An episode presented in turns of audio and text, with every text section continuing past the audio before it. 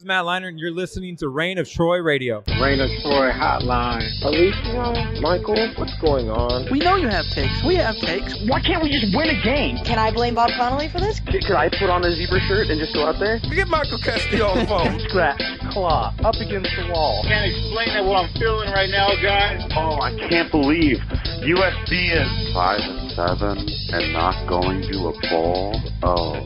All right, Trojan fans, turn up the volume. It's time for Reign of Troy Radio. Here's your host, Michael Castillo. Hello, everybody. Welcome back to Reign of Troy Radio, episode 347, coming to you on Thursday, November 21st. We're going to look back at USC's win over Cal and ahead to Saturday's rivalry matchup with the UCLA Bruins. We'll be joined with our friends from the What's Bruins show to preview the game and so much more here on this episode. As always, you can follow us on Twitter at Reign of Troy, like us on Facebook, facebook.com slash Reign of Troy. Subscribe to us on Apple Podcasts, Stitcher, TuneIn, Overcast, Google Play, and Spreaker. Our bonus episodes are on Patreon, patreon.com slash Reign of Troy. Our email address is reignoftroy at fansided.com, and our phone number is 213-373-1872. I'm your host, Michael Castillo, joined along with my co-host, Alicia D'Artola. Hello, everybody. Hello, Alicia. How goes it? Uh, we are back um, after a little bit of a delay. We were, we were going to record a Cal episode, uh, then life kind of got in the way, uh, and we couldn't on Monday. And so here goes a double double banger, probably our longest episode of the season, I would say. Well, hopefully, if the computers cooperate and stop uh, giving us giving us issues like they have for the last few weeks and like they did for the last hour and a half. so This is uh, if I if I if the energy drink that I'm currently sipping keeps me awake long enough to have this be the longest episode of the season, then great. hey, you are an hour behind me, so This is true. Uh, it, it's it's later here for me. It's already midnight, well past midnight, uh, for me in Phoenix uh, than it is for you. Uh, so I am the true victim here, uh, and potentially you guys are the victim listening at home because my mic has been acting a fool here, uh, and it's been really annoying. And so if it gets a little wonky, we're sorry. We've tried everything. We can't figure out why it's a little crackly for some reason. We're just gonna roll with it. Roll with the punches because USC's final game of the season is on Saturday, uh, and we have to, have to, have to, have to talk about it. Yeah, and it's another one that's just like impossible to talk about. I almost give up in trying to like make sense of the teams that USC is going to face or how USC is going to play in any particular game. Like I could not have been more wrong about the Cal game, even though I was really right in the over unders. Not to get ahead of ourselves, but like Wow! Spoiler alert. I mean, spoiler alert, yeah. Uh, as bad as my prediction for the game was, my over under picks were all very on point. Um, but that's just the way it goes for USC these days, right? Like, expect the unexpected. Who knows what's going to happen? And, Hold and on. with UCLA, it's it's the same. we, we were we were talking before we started recording, and you made a Doughboys reference, mis- like inadvertently, and just now you made a, an inadvertent Big Brother reference. Apparently, I'm full of references that I don't know that I'm making. Just waiting for the Seinfeld reference to come to come around. I know, like yada yada yada, and there there goes through or whatever. I'm waiting for it. Yeah, sure, that. But first, hashtag. But first, uh, if you if you get that, tweet me. I, I know you probably won't. Uh, but first, let's get to uh, talking about things that you can support the show. Areas you in which you can support the show on Patreon, patreon.com slash Reign of Troy. You can subscribe and join and get all of our bonus episodes for as little as five fifty five per month. For ten bucks, you get to join the Slack channel and get to be a part of our growing community of diehard USC football fans, talking about the Trojans 24 7 or literally anything else, talking about the podcast, talking about life, talking about Thanksgiving, talking about a bunch of stuff over on our Slack. Uh, Patreon.com slash Reign of Troy is where you can subscribe. If you don't want to support the show there, you can support the show on Apple Podcasts with a new review.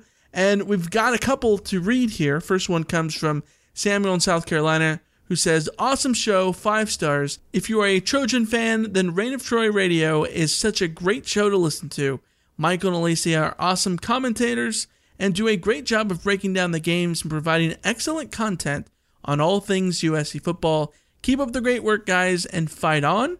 We also got five stars from Aaron Fig26, who says, Rot is a great podcast for the everyday fan. Michael and Alicia give unbiased info and keep it light and humorous, but still give hard hitting insight, even though Alicia is a Notre Dame alum. Notre Dame High School. Notre Dame High School. It's the same thing. The the, the Black Knights. Notre Dame High School. It's the same fight song. I, I just I just it is the same fight song. Uh just like Cal and UCLA have the same fight song, coincidentally. This is true. Yeah. Uh but uh, I do feel the need to like reiterate that every couple of podcast episodes because we have had people come up and ask about how I'm a USC fan if I went to Notre Dame. Well, there's the answer. Notre Dame High School. It's the same thing. It's literally the same thing. Uh, not really. Eh, it, it's just Eh. about the same thing. Yeah. Eh.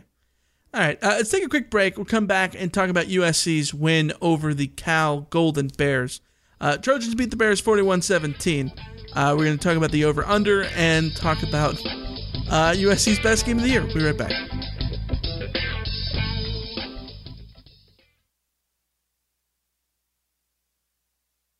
All right, Alicia, let's get into USC's win 41 17. Uh, like I mentioned earlier, life happened this week, and you weren't able to do a rewatch episode.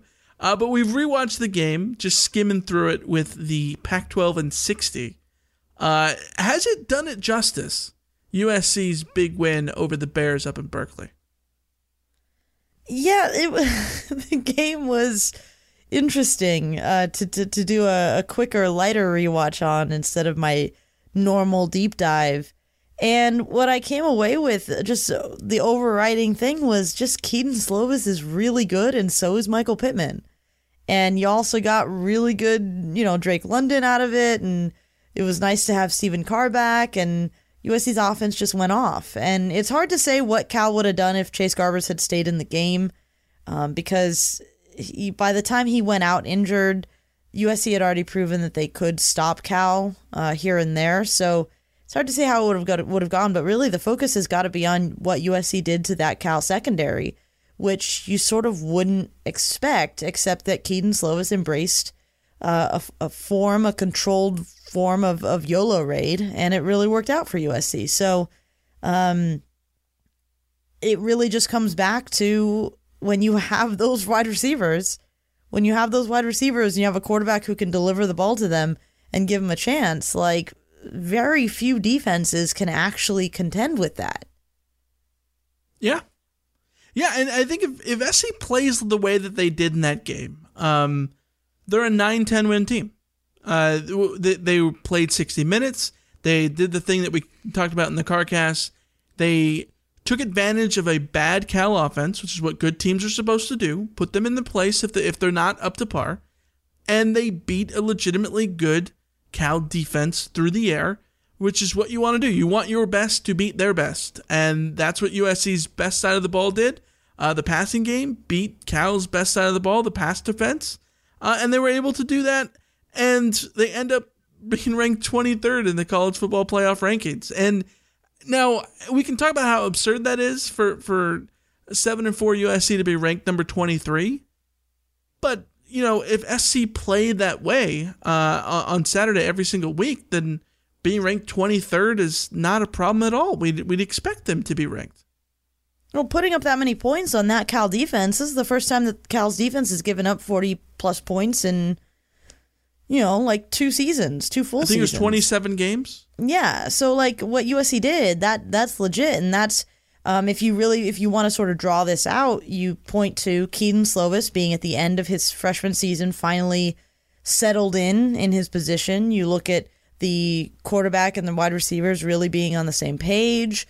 You look at the offense really ticking over, everything set, uh, every the the offensive coordinator figuring himself out, all of that kind of stuff. And yeah, if you're a voter, you can look at it and say yeah, look at the talent on that team. If this team is playing like that, then they then they are one of the top 25 teams in the country.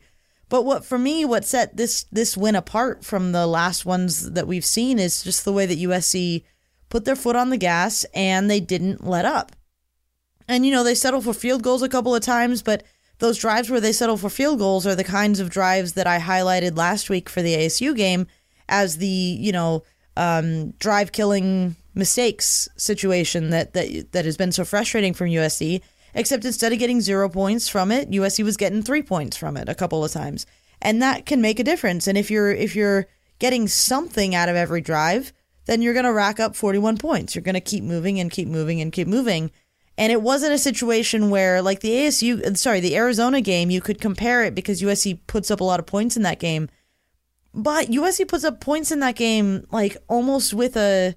It, it, it felt felt like it. The the time where USC pulled away in that game was more of a an illusion for this for the final score than what this Cal game was. This Cal game felt like just USC putting on and putting on and putting on, taking one step in front of the other and continuing sort of to climb up the mountain. Where that a, the the Arizona game, it was just like all of a sudden, bam, Kenan Christon breaks loose for a fifty some odd yard, touchdown, uh, yard touchdown, and and just big plays were what ultimately big plays in garbage time were what ultimately put USC on top in that game. Where this one, it felt like it was just more sustained success across the board on offense. And when you're doing that, you can really get the better of teams and you can really blow out teams in really, really impressive impressive fashion, especially when you're playing that defense. But that's that's really what if you want to look at it from a USC perspective where this is something USC can build on, you know, we always talk about teams have to learn how to win. And part of learning how to win is the next step is learn how to win well. And that's not something that USC has been capable of doing for the past couple of years, but you got to take one step in the right direction and this the you know the Cal game was absolutely that one step in the in the right direction. Yeah, at the, at the same point like we mentioned the, in the CarCast, why did it take until game 11 for them to play 60 full minutes? Yeah. But I mean, uh, to, to play devil's advocate, uh, I agree. We should be asking why does it take till game eleven to play de- to play sixty full minute four minutes, full minutes. Jeez. Uh, but when you think about it, like if you're Graham Harrell, you can point to this and say, "Well, my quarterback was injured for these two weeks sure. in the middle if of the Graham season." Harrell, and- you can't say that if and- you're Clay Helton. Right, right, for sure. But if you're Graham Harrell, you are justifying your existence, right? So you're saying, you know, I had to install my offense this offseason, and the quarterback that I installed was not available after game one. And then the next one that came in was injured after a couple of games. And then I had another quarterback come in for another couple games, and we had a little bit of a rough patch in the middle. But now, see, we're rolling, and this is finally what it looks like when this offense has some momentum.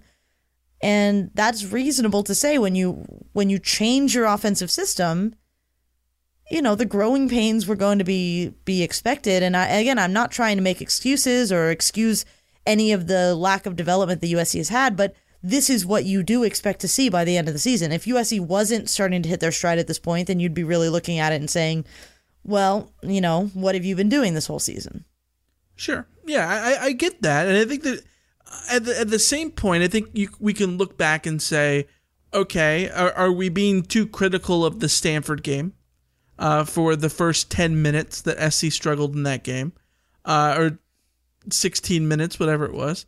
Are we, are we looking? Are we being too critical of the Arizona game? Uh, and are those signs where in which SC put it together? Are we too critical of the Utah game? Uh, and so are those times when SC put it together, and those should be counted uh, along with this Cal victory on the pedestal of good USC wins this year?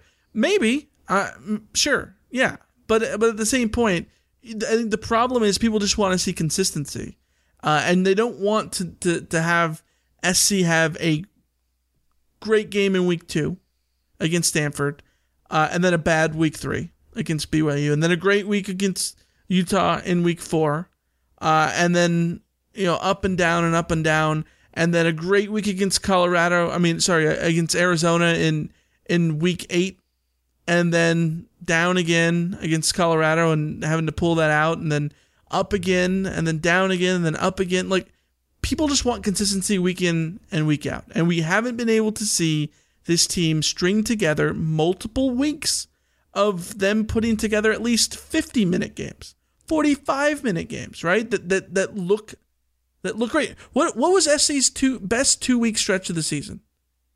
Notre Dame, Arizona back to back? With, the- with the, uh, like is, is that it? I mean, may I guess, yeah. I, yeah, I guess, right? That's hard, yeah. I, I guess you can say ASU Cal, but like again, the SC scored three points in the last three quarters of against ASU. So I, I I would say that the Notre Dame game on the road in a loss was better than the ASU game. So I I, I don't know. You just, you need to see consistency.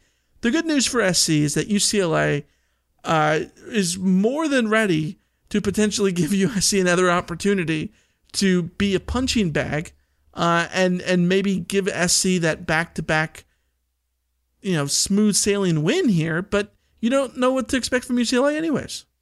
Well, and that's why this UCLA game does matter in a sense because if USC is trying to convince anybody of their um uh, of their level this year, then a consistent four quarter performance against UCLA would go a long way towards proving, yeah, we can string together two straight weeks where where this isn't just a fluke. Uh, and that's the problem, like you were getting at.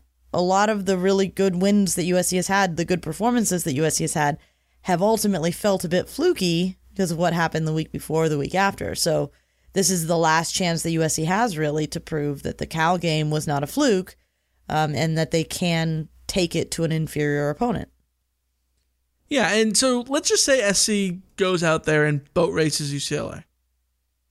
So then can you say, okay, well, the last three quarters of the ASU game on offense were a fluke.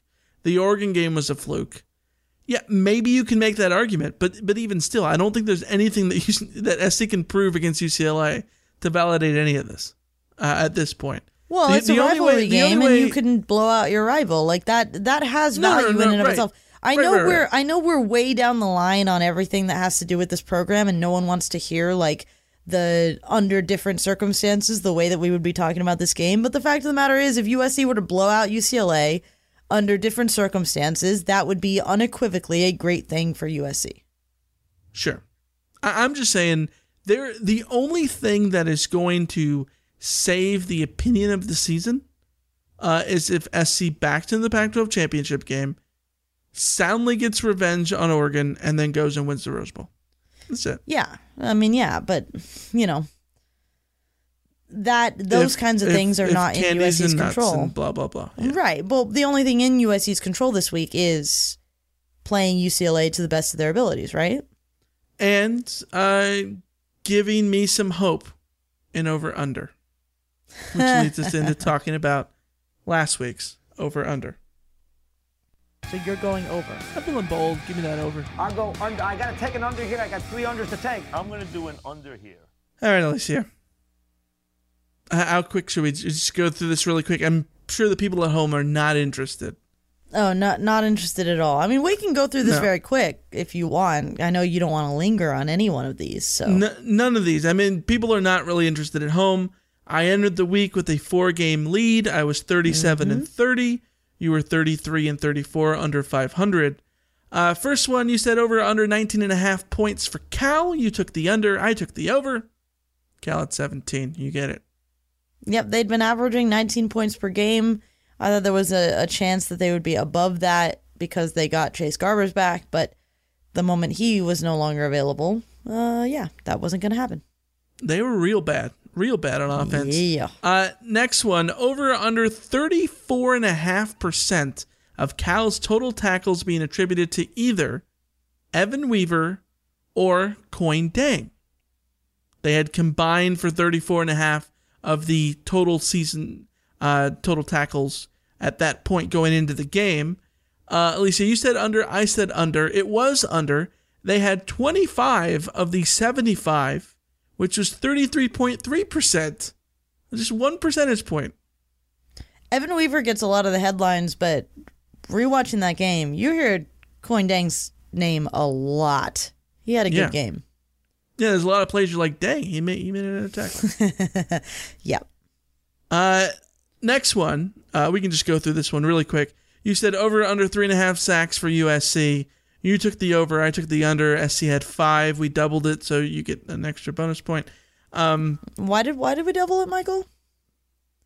I, We- I don't remember. I we don't doubled recall. it because somebody called it a lock that USC would recall. have less than four sacks, and uh, yeah, that's not what happened, is it? I, I do not recall this. No? Um, no, I, I, I don't recall that. Uh, let's go to the next one. Uh, I said over under 158.5 rushing yards for Cal. They were averaging 158 in home games coming into the season and had 196 against Washington State the week before. You took the under, I took the over. It was 135, a big chunk of that coming on that final drive. You know, the funny thing is, like looking back at these over unders, I was being, I was sort of betting on this being a defensive battle. And the fact that Cal, their offense wasn't really able to do anything really helped me out here. But like, very few of these over unders had anything to do with USC's offense, which is fortunate for me.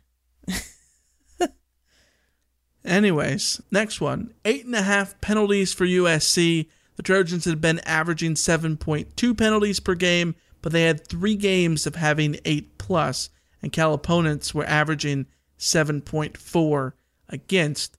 You took the under, I took the over. At least it was exactly eight, which qualifies as the under.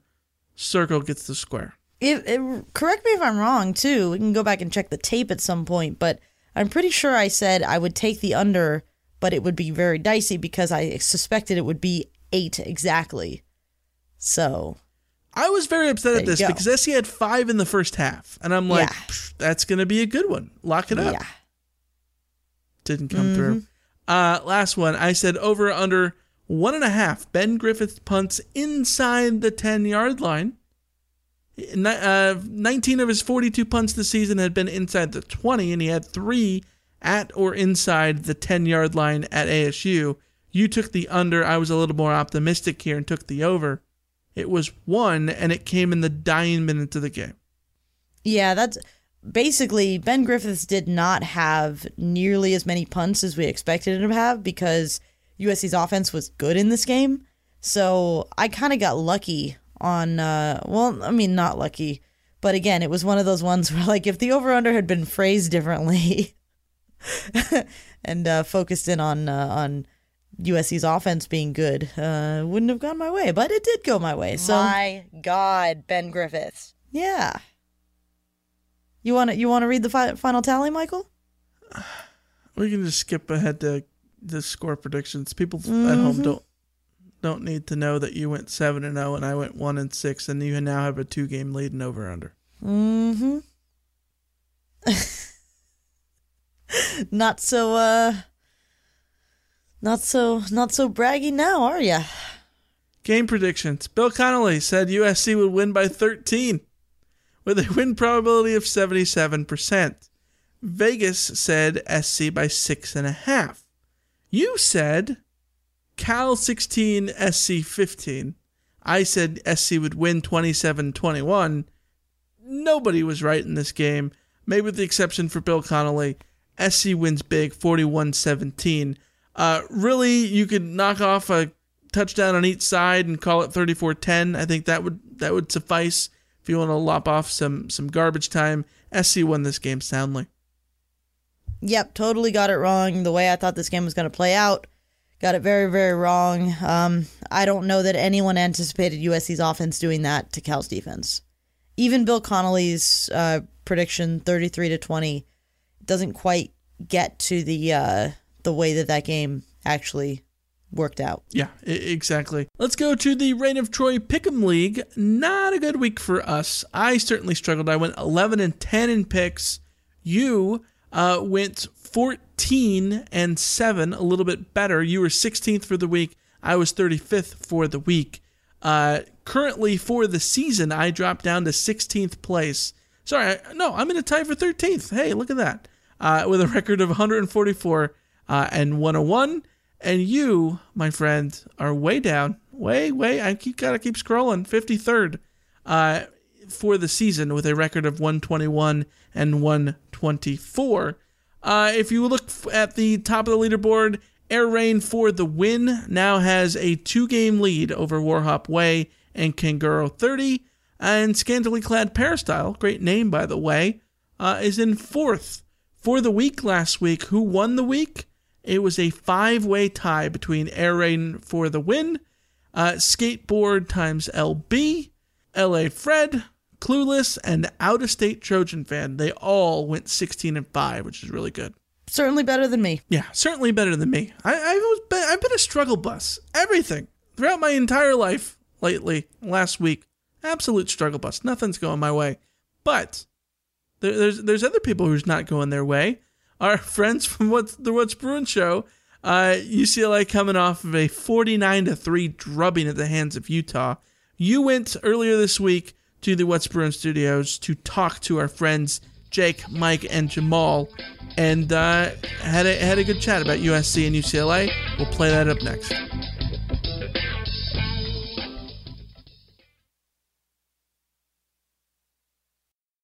All right, I'm here and I am very happy to be joined by the What's Bruin show guys. Yo, yo, yo. Hello. We got Hola. we got Jake, Yes, I'm here. we got Mike, Hello. we got Jamal. Liverpool. Yeah, I that was- despise UCLA. six times, buddy. I You're wearing the despise wrong UCLA. colors, Jamal. Six times. Wearing the wrong colors. Six times. yes.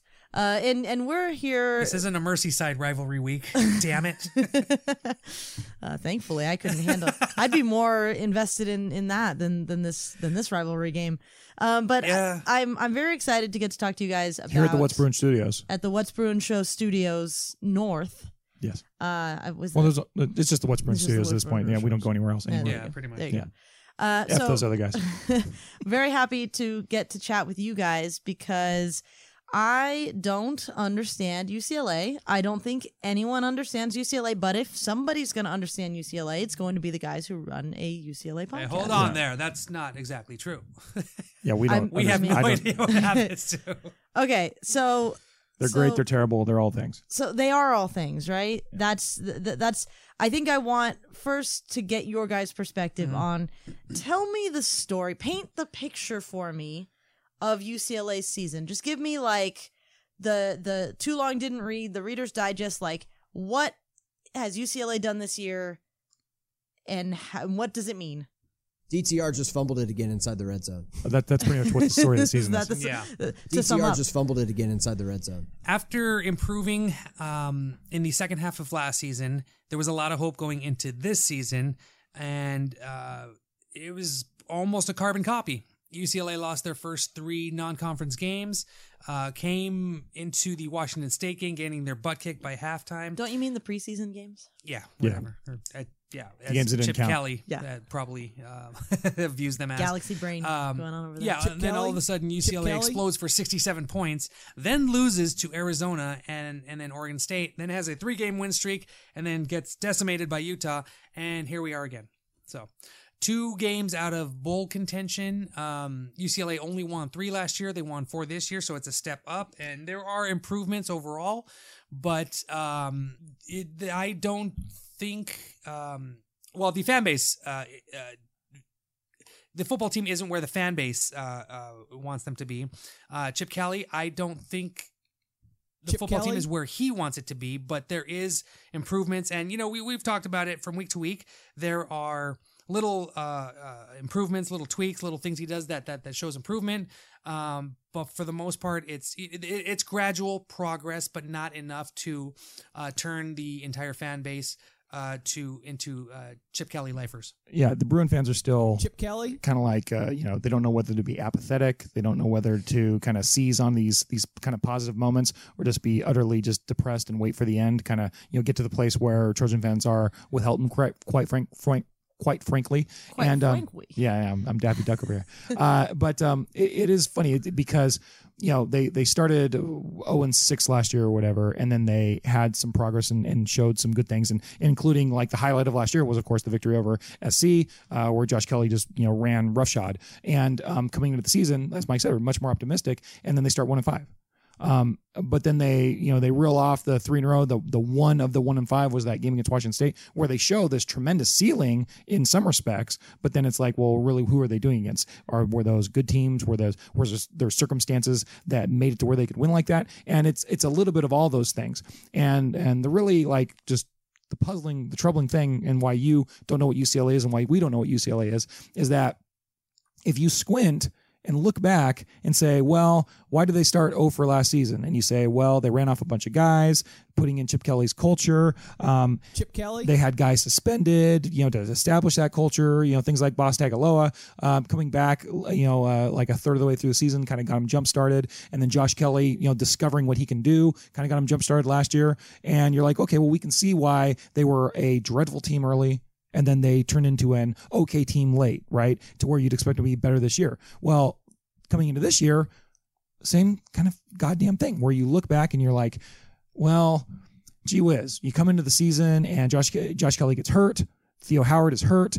Darnay Holmes is hurt. These are three of their best playmakers, best guys. And you look at kind of the fact that they're playing three what turned out to be pretty good teams in San Diego State, Oklahoma, and um, Cincinnati, and they they really played some some you know pretty close games against those teams and they lose the first game because DTR was just dreadful kind of as dreadful as he was against Utah He- but there's a lot of circumstantial things you know and so when you look back and you're like well they kind of started to get better as the year goes on so you're really left with yeah they were 1 and 5 at the beginning of the season but even with this Utah loss they could go 5 and 1 to end the season so are they good? Do they suck terribly? Are they somewhere in between? Are they just mediocre as they've been for 20 years?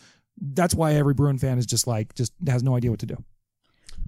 I mean, it just as my esteemed colleagues here have said, it's pretty much been an up and down sort of season. You know, where you see some improvement, you see some thing where they're buying into the Chip Kelly era, and then it's just like Chip Kelly? Then you're reminded of where they're really at. I mean, I think that's really at the this last game is you could see the disparity between the two teams, and you know, if you discuss your your game, it's kind of to me, it's a similar story. Yeah, everything you guys are saying sounds very familiar to me as a as a uh, USC person.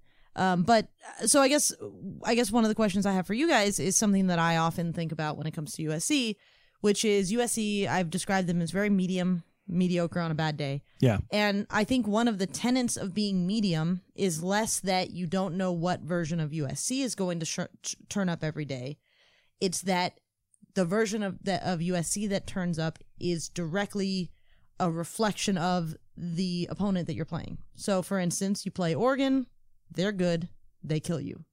Uh, you play Utah at the Coliseum, they're Utah on the road, and they let you beat them. Um, you turn up against, you know, Arizona, they're bad, you destroy them.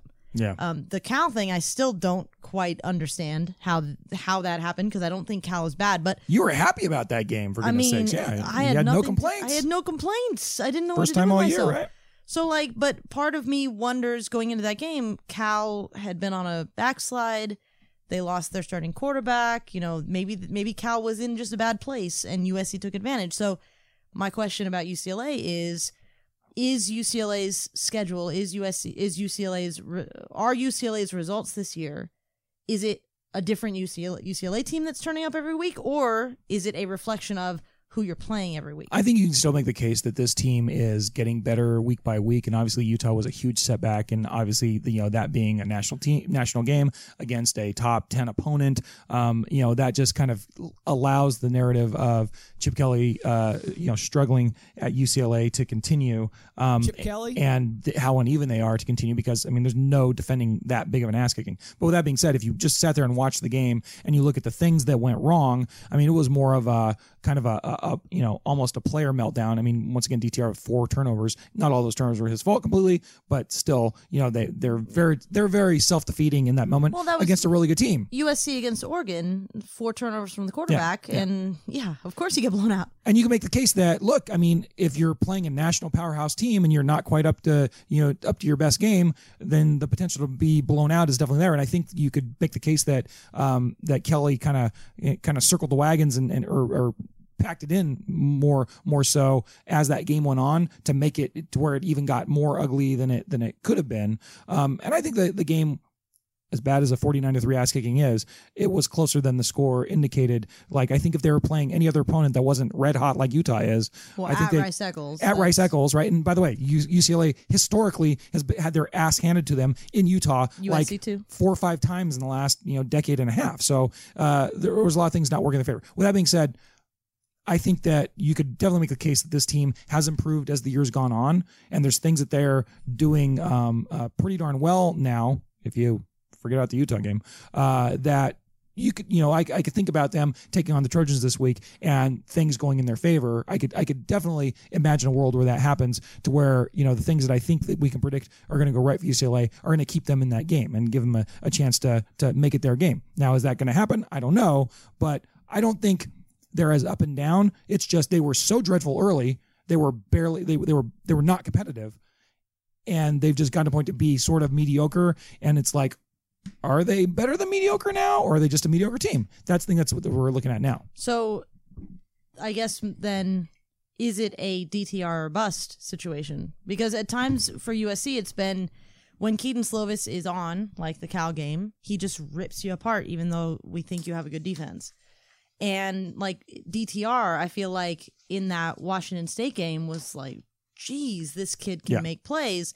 But then, you know, I watched the um was it the Cincinnati game and just like, dude, you're supposed to hold on to the ball. Like maybe don't play you're not playing Aussie rules football. You're not supposed to dribble it. Yeah, not just or, bounce or it like off in Utah, don't run 15 yards behind the line Yeah. of scrimmage when Yeah. you're scrambling. So so is is UCLA is it, it does it really just come down to if DTR has a good game, UCLA will be competitive against USC or are there other issues that you would that you would see as impacting the outcome of, of this game coming forward? I think that's a huge. I think that's a huge factor. I mean, number one, I mean, you guys, uh, you know, the, the Trojans have kind of like a, a video game ish set of receivers, right? And so Yeah. that's like a game changing, game breaking, uh, you know, facet of this. And and can the Bruins deal with that? That remains to be seen because their secondary hasn't really.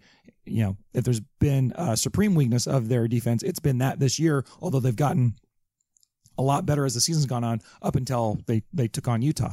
Um, but to think that they're going to be able to stop the Trojans' uh, passing attack, I don't think that's very likely. But if they you've- can, You've won a game 67-63 this year, so Yeah, that was yeah. against a shite defense. but at the same time, but at the same time, you look at the USC's defensive numbers. At the last half of the in the in the last half of the season, UCLA has been able to dial up some pressure against everybody except for Utah, and they've been a lot better at that. So if they can get, if, you know, I know Slovis was successful because he was kind of moving around and letting the plays develop. If they can come up with some sort of plan to not let him let the play develop, then I think they got a fighting chance because. You know, if, if he doesn't have time to throw the receivers, the receivers don't have time to get open. And I think that Bruins have the Bruins have, you know, uh, at least a few athletes that can try to get in their way to where it's not just be not just be running roughshod over them. Um, but that's a big if. On the offensive side of the ball, I definitely think it, it it's it is purely about DTR at this point because I think the offensive line plays well enough. I think Josh Kelley is an absolute stud, and I think that he is very motivated to do what he did last year. He's probably not going to have that great of a game, but he I think he still he wants to have an impact in the game, and I think the Bruins have playmakers on the you know all over the field that can damage a USC defense that is not the the you know the, the country's greatest defense, right? I mean, there Yeah. are times when they've given up some points. I mean, what's the threshold? Isn't it like you know they're going to give up thirty points? Isn't that what we say? Our Or- yeah, our the Ra- Reign of Troy, the standard is USC's defense will give up between 20 and 30 points. There you go. Yeah. So, I mean, they're going to give up 20, 30 points. So, if the Bruins can get on the high side of that, I think they're definitely going to, eh, you know, they're going to have a chance to be in it because I don't think their defense will fail like it failed um, against Utah. Uh, I just, I just don't think it will because. I just, I just, I don't think SC is as good of a team as Utah is right now. Well, and the, so I think that's fair to say. Coliseum doesn't have the power of Rice Eccles. Yeah, I mean all those things, all those things, right? And you know, it's a rivalry game, and you know, and the Bruins are two touchdown underdogs. I think there's a lot of things working in the kind of the working in their favor, just in the in the in the chi factor, hopefully. Um, so you know, we'll have to see. You know, you, you were you were talking about uh, the, the the defense, and when I was doing some more, um, you know, uh, my preliminary research for for this uh, this week, I was looking at USC's defensive numbers, and I was like, dear God, they're very similar to, to UCLA. Um, I mean, I think they're the USC's defense is a little better, but both UCLA, uh, UCLA and USC have similar characteristics, i i wherein one week you're like, oh my God, this this this team can beat anybody, and the next week is like. Oh my god, they're crap. Yeah, no, they they just they just got uh, um, uh, beat by a team that they should have you know destroyed. Um, and it's just it's just this kind of like bipolar mentality with both of them, and you know, and obviously both um, programs have different problems. Uh, U- U- USC's seems to be a little bit more interior, and by God, I feel sorry for for Clay Hamilton. Um, it's just all this talk. None of their and- and- listeners do. and- I and was gonna like, say. oh yeah, no, no, I, I understand, but but just to be like like oh, you know, Urban Meyer is going to be the next coach, and Clay Helton's probably right there going. Hi guys, I'm still here. Literally Um, the entire season. yeah, and then you have everybody on UCLA side going, "Why did we bring in Chip Kelly? F this guy. This this is Chip this Kelly? is horrible. You know, he's not doing anything." And then all of a sudden, you know, uh, Joshua Kelley or or the you know the running backs are, are running for over 200 yards, and all of a sudden it's like, "Oh, he's an offensive genius." So it's like, guys, can we just you know uh, analyze the product afterwards? Because both of both teams are not elite, clearly. Um, but you know, it's it's still a rivalry rivalry game, and it's um, you know, they're they're going to be diff- different emotions are brought up during uh, games like this, so it, it could go anybody's way. But at the same time, I expect in this game to see a crappy UCLA team and a very good UCLA team, and a crappy USC team and a very good USC team, You know, just in different parts, just kind of interweaving their way through. I totally agree with that. By the way, like yeah, yeah, yeah, a- and and yeah, even though I said that UCLA's shown some improvement, it they have given us whiplash numerous times Yeah. in the Chip Kelly era, and it's just it is very very frustrating because they go from being are they good to no they're absolutely not to oh they're getting better to oh my gosh another giant huge setback, and it's like you know I was counting up all the you know the parade of horrors for the Mora era, like the oh they just they lost to Stanford uh you know seventy seventh straight time, and oh yeah they just got blown out on the road for the you know this time or whatever, and you weren't expecting Chip Kelly to have those sorts of um you know th- those sorts of Chip Kelly? of records on the book. But now that he's gone through, he's got like you know the, the two worst starts in UCLA football uh, in like 50 years. You know, and there's a But you he know, beat Stanford. the you know, we, we finally got over on Stanford. You know, the worst loss, the worst. You know, the, he, they granted Utah their best, you know, win in the Pac-12 era. All these things. So, eh, God help us. The the one thing I am excited about though is that this game, even though it seems like the Pac-12 title is is out of the reach of both teams, right, or the Pac-12 South, I should say. Um, you know, I don't. think It doesn't look like Utah's going to take an L, but there are stakes in this game, and so that's nice. You know, because on one hand, UCLA is battling to try to get to a bowl, and I think I think even with the loss to Utah, if they are able to beat US, USC and beat Cal, uh, sorry Jamal, um, getting to a bowl after the start they had, you know, one and five going five and one, that's something that they can absolutely build on. Well, it's not implausible. Yeah, I mean- to say that UCLA could beat USC and then beat Cal. I mean, they beat USC, they can definitely can beat Cal. You know, They can so, definitely beat Cal. so on UCLA side, they're battling for that bowl game, and for SC, like I know the fans don't want to hear it, but those players, like I mean, you're you're there, you're at practice, aren't those players? Fighting for at least a little bit, fighting to to give Helton the best possible case he can to say, "Hey, I want to hang around here." They still have not given up on him. That's all I'm saying. That was about to happen. So I have that, a, that was one question like uh, from from your one question i wanted to ask you from your perspective from what you've heard seen you know whatever has he lost the locker room never. Nope, they still love him.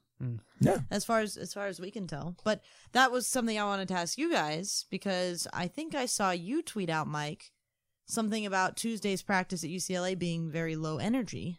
Yeah, I wasn't wanna there. That was that was actually Tracy. Um, Oh, You know, you can definitely tell. It's it's weird. In the last three wins, um, you know, UCLA practices on Monday, Tuesday, Wednesday. I'm there for Monday, Wednesday. During the three wins, um, or the or, or, or on the Wednesday practices prior to, their last uh, their, their three wins. There was just a, a different energy. There were Like there positive? was Like positive up- energy. Yeah, yeah, uppity uh, guys going after it a little bit more. And I told these guys actually last week, I'm like, I will. I didn't want to make a prediction uh, uh, about the Utah game because I kind of wanted to see how they uh, practiced Wednesday, and it was just, eh. It wasn't bad, but it was just, eh. And so that's why I kind of thought, nah, I don't think they're gonna win. So that's why uh, Wednesday this week, I'm very interested interested to see, especially after what uh, Tracy uh, wrote uh, for Bruin Report Online, that it just, uh, they just to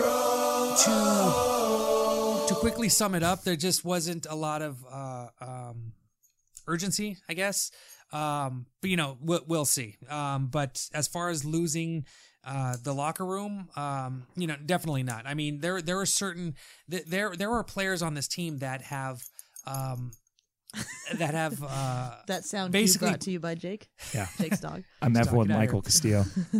um, there there are players Love that you, have pretty much turned into Chip Kelly with the way that they uh, answer questions, with the way that they rock back and forth like Chip Kelly Kelly? I've I've had people send me messages. Can you please do something about the rocking of the video or him rocking? I'm like, I'm, I'm trying. I'm just trying to get him in frame. but um, no, I mean, it just there doesn't seem to be uh, any. Uh, at least right now, any of the players doubting him, and I think a big part of that has to do with the fact that um, with what Chip Kelly wanted to do. There was a, there was a reason all Chip these Kelly? players left the program um, because he wanted his own players, players that would put in the extra effort, wouldn't just quit, wouldn't you know just uh, say I'm done and you know go on to the next big thing. They're these guys are sticking around, and you know a lot of young guys, but they're waiting to see what's going to happen. So the the players on UCLA's roster right now are the ones who have already bought in and Yes. and thus are not the ones that you that like that needed to be run out or needed to be convinced of anything when it comes to or say Kelly. say like you know what maybe you should find another program. Yeah. I mean that was you know everyone says oh you know Chip Kelly kicked him out. It, it you know it wasn't like hey bud Chip Kelly? I hate you get out. It was more like you know what maybe this isn't a good fit for you. You know let, try to find you know maybe you should try to find another program. And that's something that, that's kind of kept me on board, you know, because, you know, when they're one and five and you have fans saying, oh, he needs to run the spread and blah, blah, blah, blah, blah, and where's the blur and blah, blah, blah, blah, blah. And I really, you know, I- I've said this on our show a million times that I wanted uh, Chip Kelly to run whatever he Kelly? wanted to run, whatever his vision was, and either succeed with it or fail so spectacularly that he could never be hired again, right? Uh, but I didn't want him to start changing coordinators and flipping and flopping and doing all these things, or doing something that he didn't think was going to lead to his success. Because I don't think that's the way for you know any coach to succeed. uh, much less somebody that you hired because of their vision and their ability to develop talent and all these things, right? So if he can't win his way, then it was just a bad move. And you know what are you going to do? I guess we'll have to start and on, over and on top of that, there's only I think right now there's only one or two active uh, players, former UCLA Bruins, that are actively playing on a team right now. Uh, from the what was what was it like? Uh, ben Bolch reported like something like 67 players have left since Kelly took over. Only two, two or Chip three Kelly? have uh, are are uh, you know active participants on on their new roster. A lot Oh, of other guys, you know, they're transferred or waiting. Let you know, let's say like Jaelan Phillips, all of a sudden said he's taking this year off, but yet he's still pimping, you know, Miami, but still hasn't gotten in the game. Uh, Mike Juarez, apparently he went to Utah. Crickets, haven't heard of him.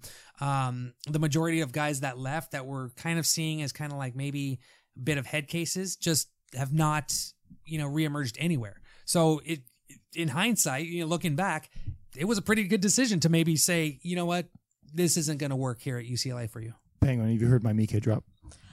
Hey Mike, where are you? We've been looking for him ever since he got recruited. it's it's my it's my one of my favorite drops of yours. There you go. I knew you'd love want to hear it. Uh, yeah. So I mean, uh, the, but the one thing I was impressed with with this team so far, at least from the perspective of have they you know, we asked you, have the players given up on Helton? You say no. And even when they had that dreadful loss to Oregon State where they're down 20 nothing in the first four minutes or whatever, um, I don't think that this team has given up on him either. So, so that's why I'm like, until I see that, until I see the players just, just absolutely, you know, calling, you know, just, just, just folding the tents or whatever, um, I'm, I, I still, want to see what Chip Kelly has in store for, you know, or what his vision actually is going to end up being. Chip Kelly? So as far as his vision, UCLA is two games away from bowl eligibility. Yeah.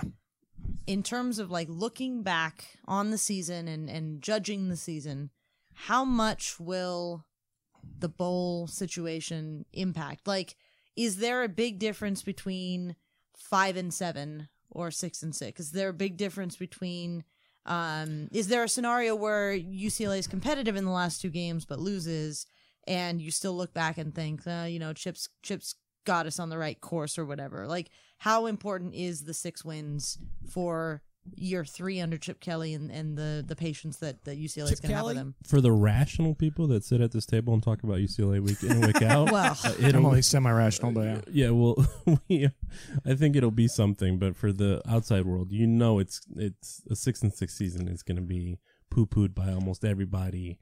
Uh, five and seven is probably going to be Uh, you know, You gonna fly any banners? Right. You're you- you're gonna yeah exactly. It's gonna be you know they've put the deposit down on the on the plane already, and they'll They fly- wanted to do that like in week three or four. I'm sure, but th- but that's what I'm saying. If they're five and seven, then Yeah. it's it. They're they're putting the deposit down, and the first the first minute next year when he's I hate the flying airplane. thing. when they're when they're uh, when they're dealing with something, it's going to be up in the air. I mean, I, I Yeah. really think so. But if you're six and six, we just said it. They started one and five, and then you go five and one the rest of the way. And it's not like you know when we did our you know all of us together when we did our uh, preview for the season, and we were looking at the different records and stuff like. We did say that UCLA's record at the end would be. Uh, I mean, not the record. The schedule would be a little better just because of who they were playing. But I think the way the season is rolled out, that's not necessarily true anymore. And yet they're still more competitive than they were at the beginning of the season when there was there were some games where we thought they should have played better. So I think, like I said, for the rational people sitting here, uh, six and six is is is a miracle because we were pl- we were playing the the doomsday clock here on this podcast. Um, but for the rest of the world, it's going to be looked at as like there's been no progress, even though Yeah. it's a three win improvement. yeah.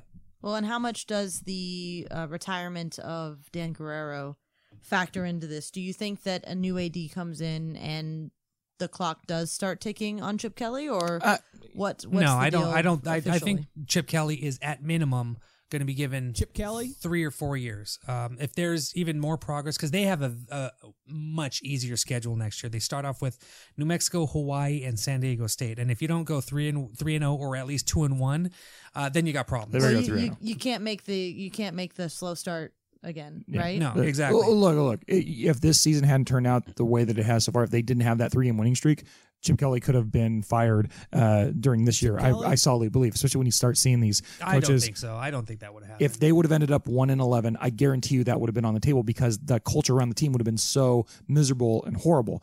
I I didn't think it was going to happen, and it didn't happen. But Well, I just think because of the buyout and uh, everything that they've invested in in him with the sports science, um, it, it, and you basically have to. Uh, I think it's Troy Aikman and Casey Wasserman. You basically have to get a no from them to finally say, or, or, or an, appro- a nod from them to say, okay, yeah, maybe we need this is a bad. I'm just idea, saying, maybe we- think about where they were a month ago, and they were one and five, and they could have been more negative. I mean, I'm playing you know backwards uh, songs on the Yeah. on the post game show, Which It- was glorious. Yeah, thank you. Um, and Philip, Philip Glass would have been jealous. I just don't think you know. And then at that point, they wouldn't have got this recruiting boom that they had after the the the, the three wins, the you know the two three wins. Everything would have been so negative. They would have been you know n- you know like you know like bottom you know 100 of recruiting. Eh, There would have been nothing positive to where they would definitely have to think about whether or not they want to keep him for the team. Because and by the way, he was such a dick to everybody in the media too. It's like he was like ingratiating himself. Of course, because we all know Chip Kelly Chip Kelly can kind of be a, a dick. so I mean, it really, you know, it really was uh, such a negative situation. If it would have continued playing out, I, I could see a scenario. I'm not saying it would have happened, but I definitely see a scenario where they would have decided to part with this. I, I don't think we're there anymore. But to go back to your original question, and I'll answer the thing about uh, Dan Guerrero too. Just, um, I think that five and seven can still be looked at for them as a progress year as long as the five results in them beating SC this week. I don't think losing to SC and then beating Cal, I don't think that's going to float too many people's boats. I think that, that you know, uh, my, with all apologies to Jamal, a game is just not going to be as important, especially if they come off of a demolishing by Utah and then lose to SC. They moved it to 7:30 at night. I already know it's no significance. yeah, but you know, but That's gonna hurt. So in that regard, if you know if they went five and five, five and seven, but they beat SC, I think fans are still you know like take some heart in that. Rivalry wins do buy you time. But I think if they do get to the bowl game, that's something where you know Bruin fans can plant their flag and say because you know they they finished. That's the thing. They finished five and one. And the one loss they had, even though it was a demolition, was to a team that's maybe in the college football playoff at this point, right? So at that point, you definitely can say this is a team that is improved. And when you look at next season, you could say, well, there's no way they're going to start that bad again. I mean, uh, they could, but they're probably not. You know, so at that point, that's a, something really solid to build on. Five and seven is a little more mediocre, lukewarm. And I think if they end up four and eight, you know, losing the last three is what it would be. Then I think there's there's going to be a lot of unrest still with the the Bruin faithful, and I think that uh, I'd be very very skeptical um, heading into next season. Well, it's interesting times for UCLA. It's interesting times for USC. Thank you guys for giving us that perspective on uh, UCLA and USC coming into this rivalry game. And we're going to take a break and come back with some over unders. I know it, and uh, I'm going to play my favorite drops. Go Bruins. And I'm happy that UCLA won. love all you Trojan fans out there. See you next time. All right, see you guys. See ya.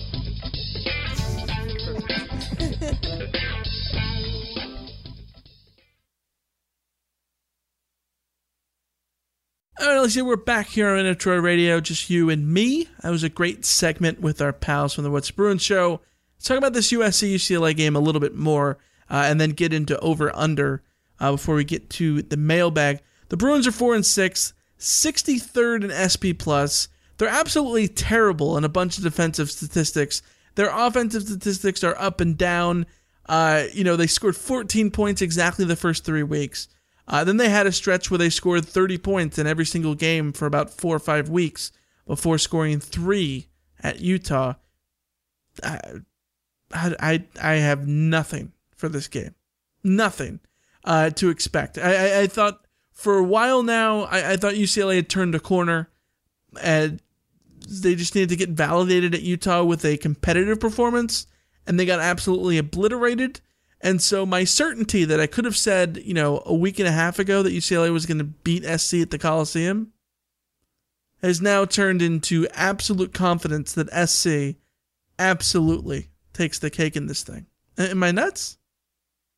I mean, on paper, yeah. You, I mean, on paper, that's what it looks like, right? On paper, you look at it and say that USC, for all their struggles this year, have been more consistent than UCLA. UCLA has been very, very up and very, very down.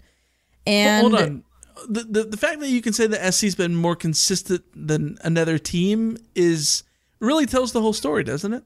Right, exactly. I mean, USC has not been one and five at any point this season. You know, like USC has not lost to Oregon Oregon State. I know they didn't play Oregon State, but USC didn't lose to Arizona.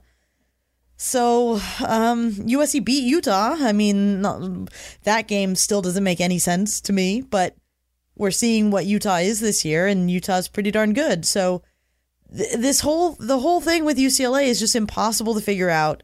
And if you just dive into the numbers, there's no reason to think that they that they can contend with USC. The only you know the only thing that that they contend with USC is we know that last year Josh Kelley absolutely destroyed USC's defense, and if Josh Kelley can do that again, then then USC is going to be in trouble. But I mean, you look at the other numbers.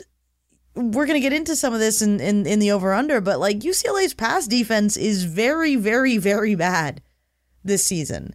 Um, and that's where USC's like thrives. So if USC can get Kedon Slovis to be who he's been for the past couple of weeks, then I, you know, USC really. Vegas has the line for this game at like 13 points. Vegas had the line for the Cal game at 13 points too. Or no, what, what was the what was the Cal? What was the Cal? Bill, Bill Connolly had, had it at, at yeah, 13 sorry. and a Bill, half Bill Connolly had it at 13 points. Vegas has this one at 13 points. It's, it's 14. I, I just when I pulled the numbers for the rundown, it's at 14. Okay, 14 as of as of Wednesday night. And Bill Connolly, not to not to jump ahead here, but Bill Connolly has it at 17.6. So like the Bill Connolly's predictions are all based on the numbers. He's not doing that based on um, you know, I think UCLA is this much better than than uh USC is this much better than UCLA or anything like that. That's the numbers are telling him that the output that USC and UCLA have, have, have had on the field this year mean USC ahead by 17 and a half points. So on paper, yeah, USC has no excuses here, except that we've seen USC have, you know, excuses for bad performances against inferior opponents. So who the hell knows? It's a rivalry game. You throw out the records and all that crap, but it's Oh, should we weird. the solid verbal uh, sound sound. that work? Yeah, we'll, we'll, we'll say it it works. works. Let's just get in the over under, eh? Wait, was that a little Canadian? It was very Canadian. I was gonna let it slide, but it was very Canadian. All right. Sorry. I, I've I've been listening to a, a lot of uh, Canadian podcasts about hockey, but uh, we'll get into it, eh? So you're going over. I'm feeling bold. Give me that over. I'll go under. I gotta take an under here. I got three unders to take. I'm gonna do an under here. All right, there, Hoser. Uh, you have a two game lead. 40 34 is your record in over under. I am at 38 and 36. It is a rivalry week.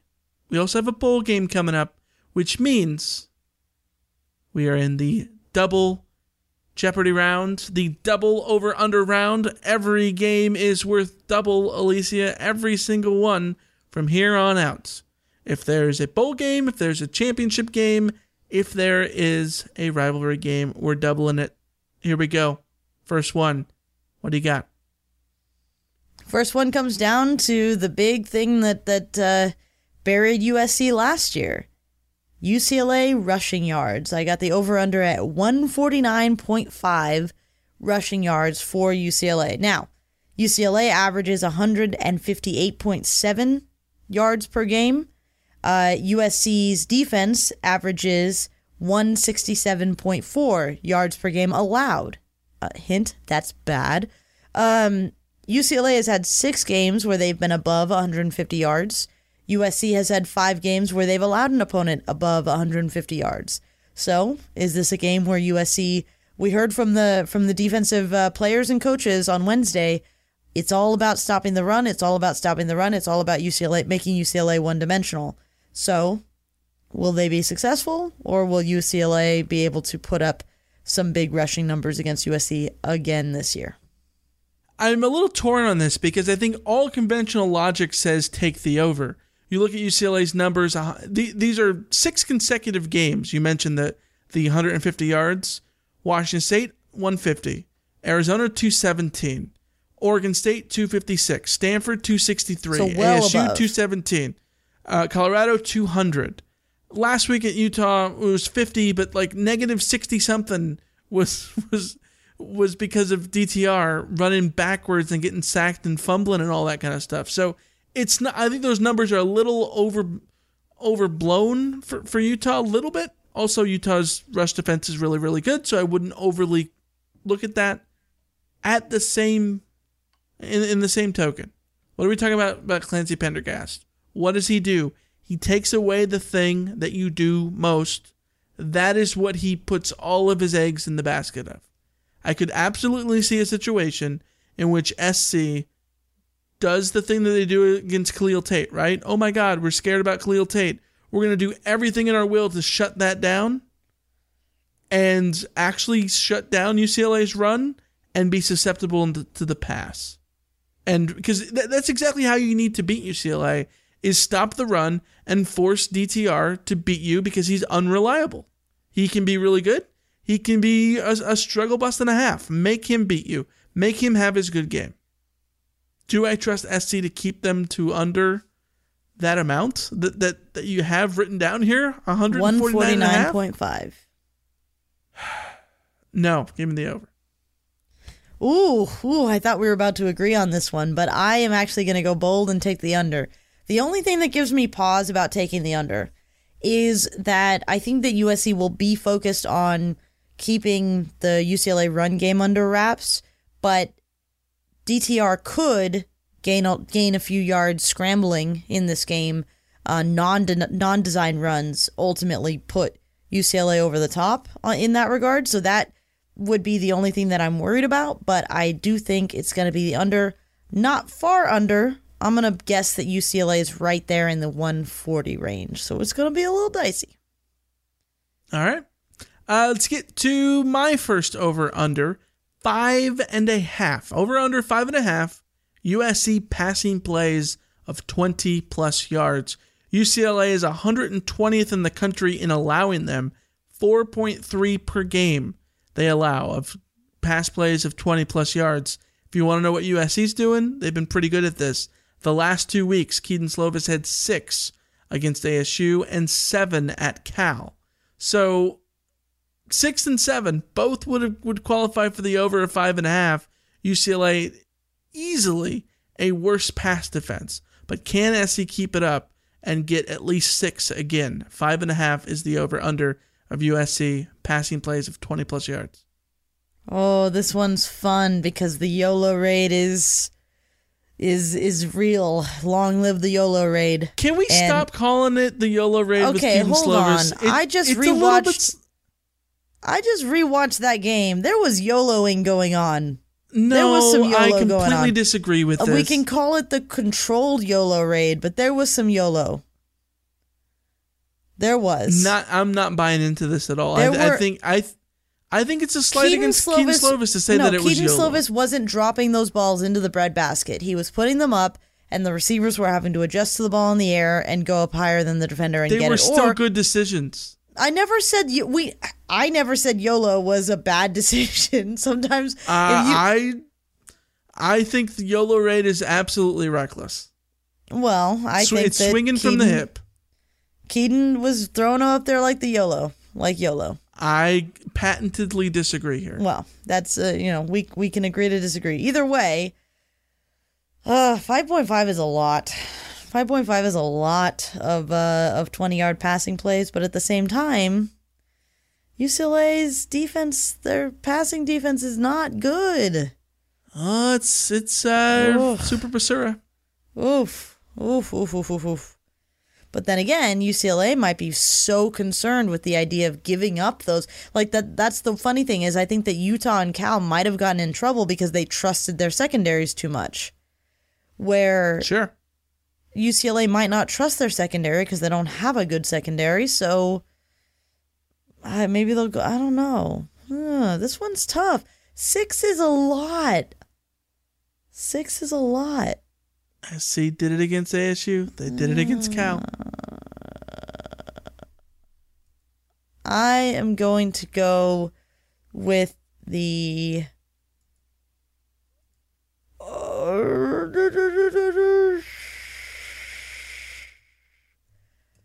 I'm going over. Over. All right. I agree. I think it is over as well. It's gonna be something. It's gonna be either five or six. Like there's. It's just gonna be like right there on the dot. I I would tend to agree with that, but I think it'll be six. I think it'll be six. Uh, let's go to the next one. What do you got? All right, 3.5 turnovers for both teams combined. Now, both teams, USC and UCLA, average two turnovers lost per game. As an aside, that is very bad.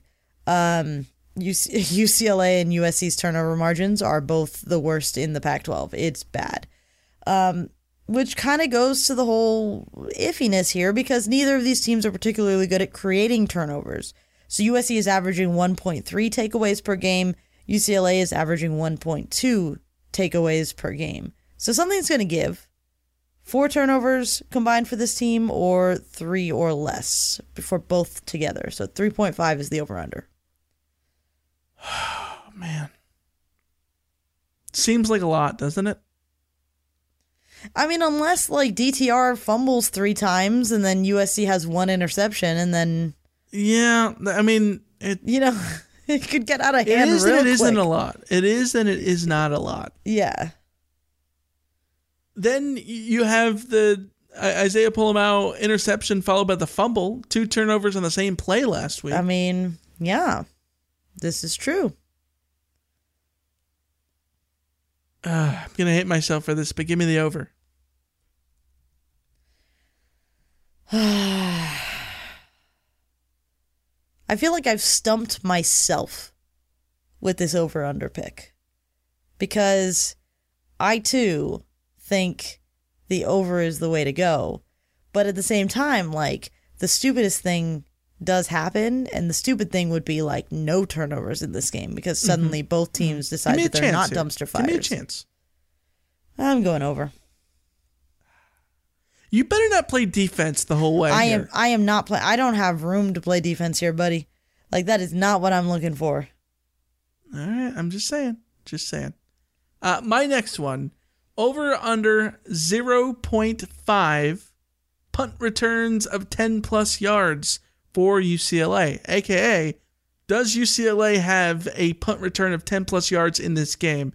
The Bruins are second nationally in punt return average at 22 and a half yards per return. That sounds awesome. It's because the numbers are awesome. It's just a small sample size. They've only returned eight punts all year. It's all Kyle Phillips. Five of those have gone 10 plus, including a 69 yard touchdown, which is very nice against Washington State uh, in that crazy, crazy game of the year shootout they had up on the Palouse. Does Phillips get a return of 10 plus yards in this game? Over or under 0.5 punt returns for UCLA of 10 plus yards. Hmm. It's a good question because USC hasn't actually given up very many returns at all this season. I've just looked up the numbers. Uh, Washington had three returns for 26 yards combined, but and Stanford had one return for 15. But in the last uh, month, Cal of the had one or for so- 19.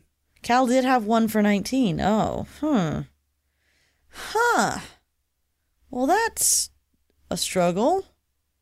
Um, I'm gonna go under just playing the numbers because more often than not, they not they haven't given up any returns, and you know, uh, Ben Griffiths is starting to get starting to get a hold of the ball and starting to pin the ball deep. So yeah, I'll go under.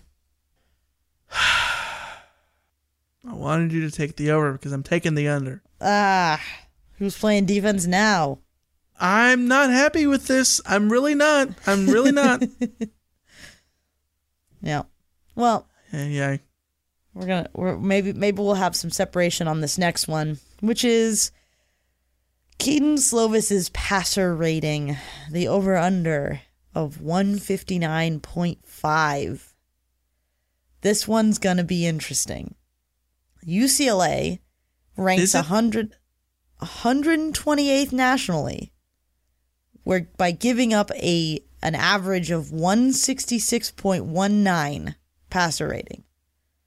As an aside, again, that is very, very bad. But by the way, can can I just share some some great trivia about that about that number? Uh huh. One sixty six point one nine, uh, one hundred and sixty six point nineteen. Do you do you see the the brilliance about that number, Alicia?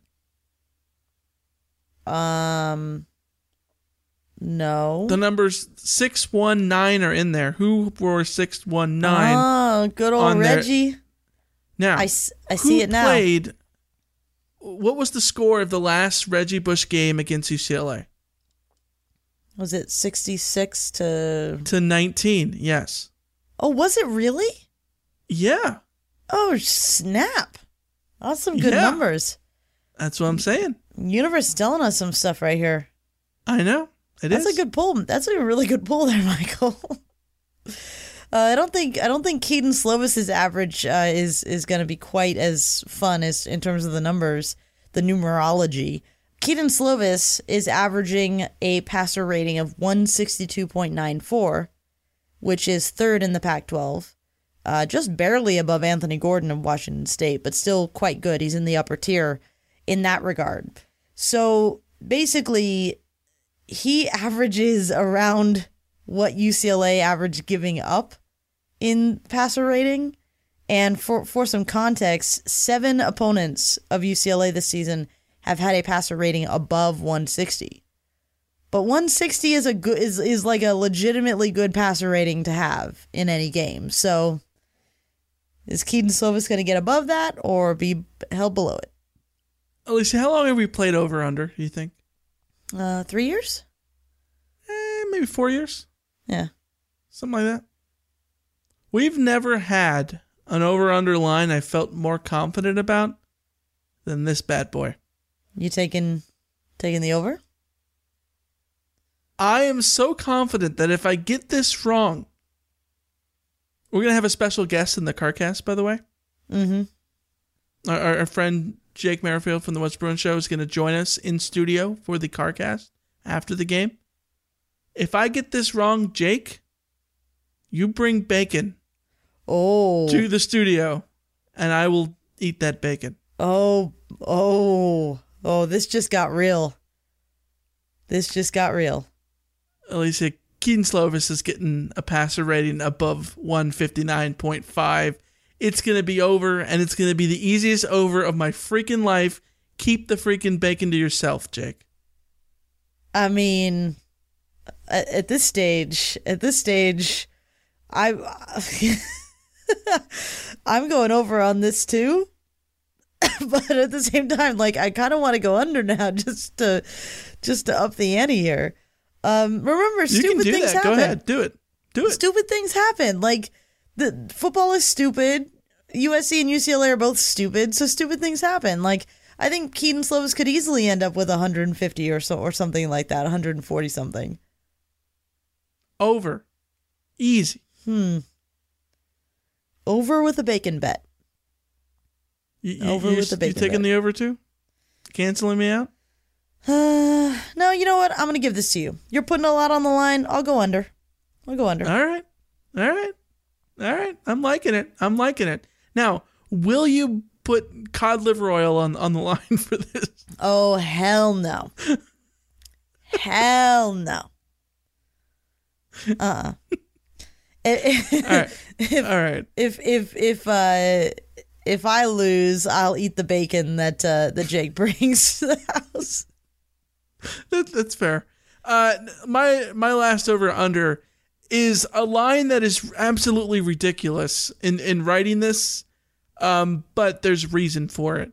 Uh, it's over under 12 and a half catches for Michael Pittman. 12 and a half. this is outrageous. Uh, Pittman has 82 catches for the season. That's 10th on USC's single season list, pass catchers list. So, for context here, Mike Williams' 2003 season, one of the best in USC history for a wide receiver, is fifth all time with 95 catches. Does Michael Pittman catch him? To do it, he needs 13. So the line's at 12 and a half.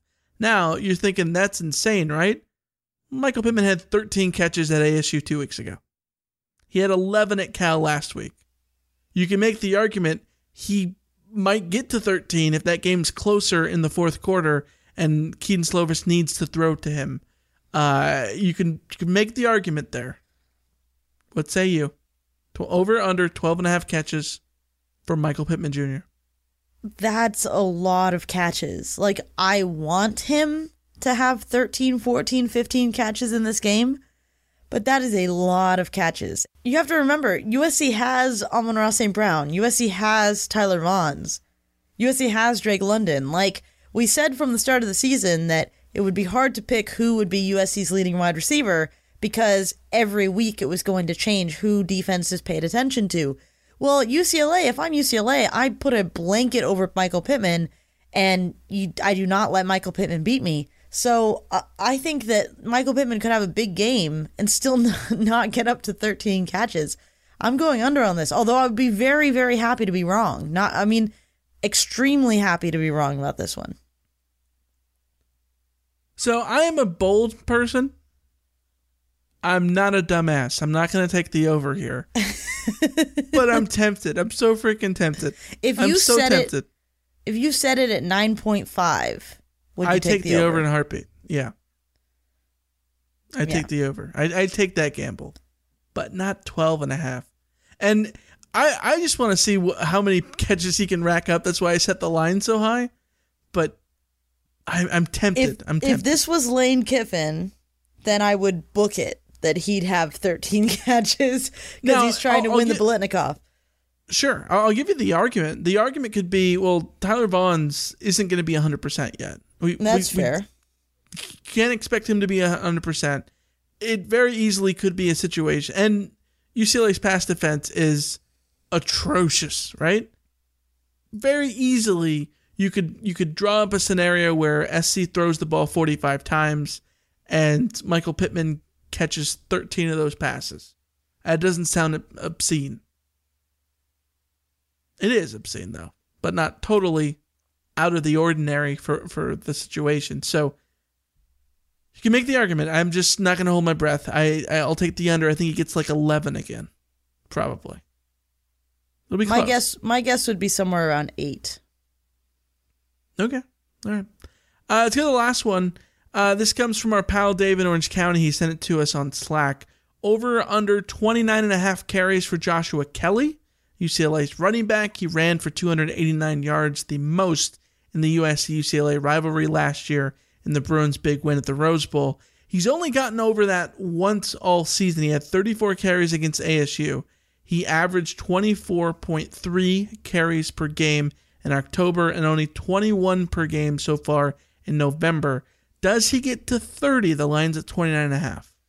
See, here's the thing is that last year I think that Chip Kelly caught USC off guard by being willing to just say Chip, you know, Josh Kelley is going to carry the load here and he's going to, you know, run the ball 50,000 times. I don't know that USC is going to give them that opportunity again uh, this year. I don't think that UCLA is going to be in a position in this game to be able to just say, fine, we're just going to run it and run it and run it and run it and run it. If they are, then fire Clancy Pendergast at halftime.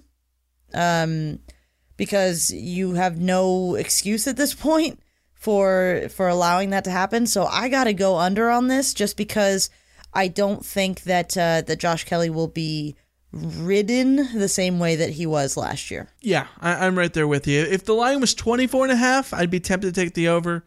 29 is just a, it's a bridge too far. Can't do it. Cannot do it for me. Give me the under.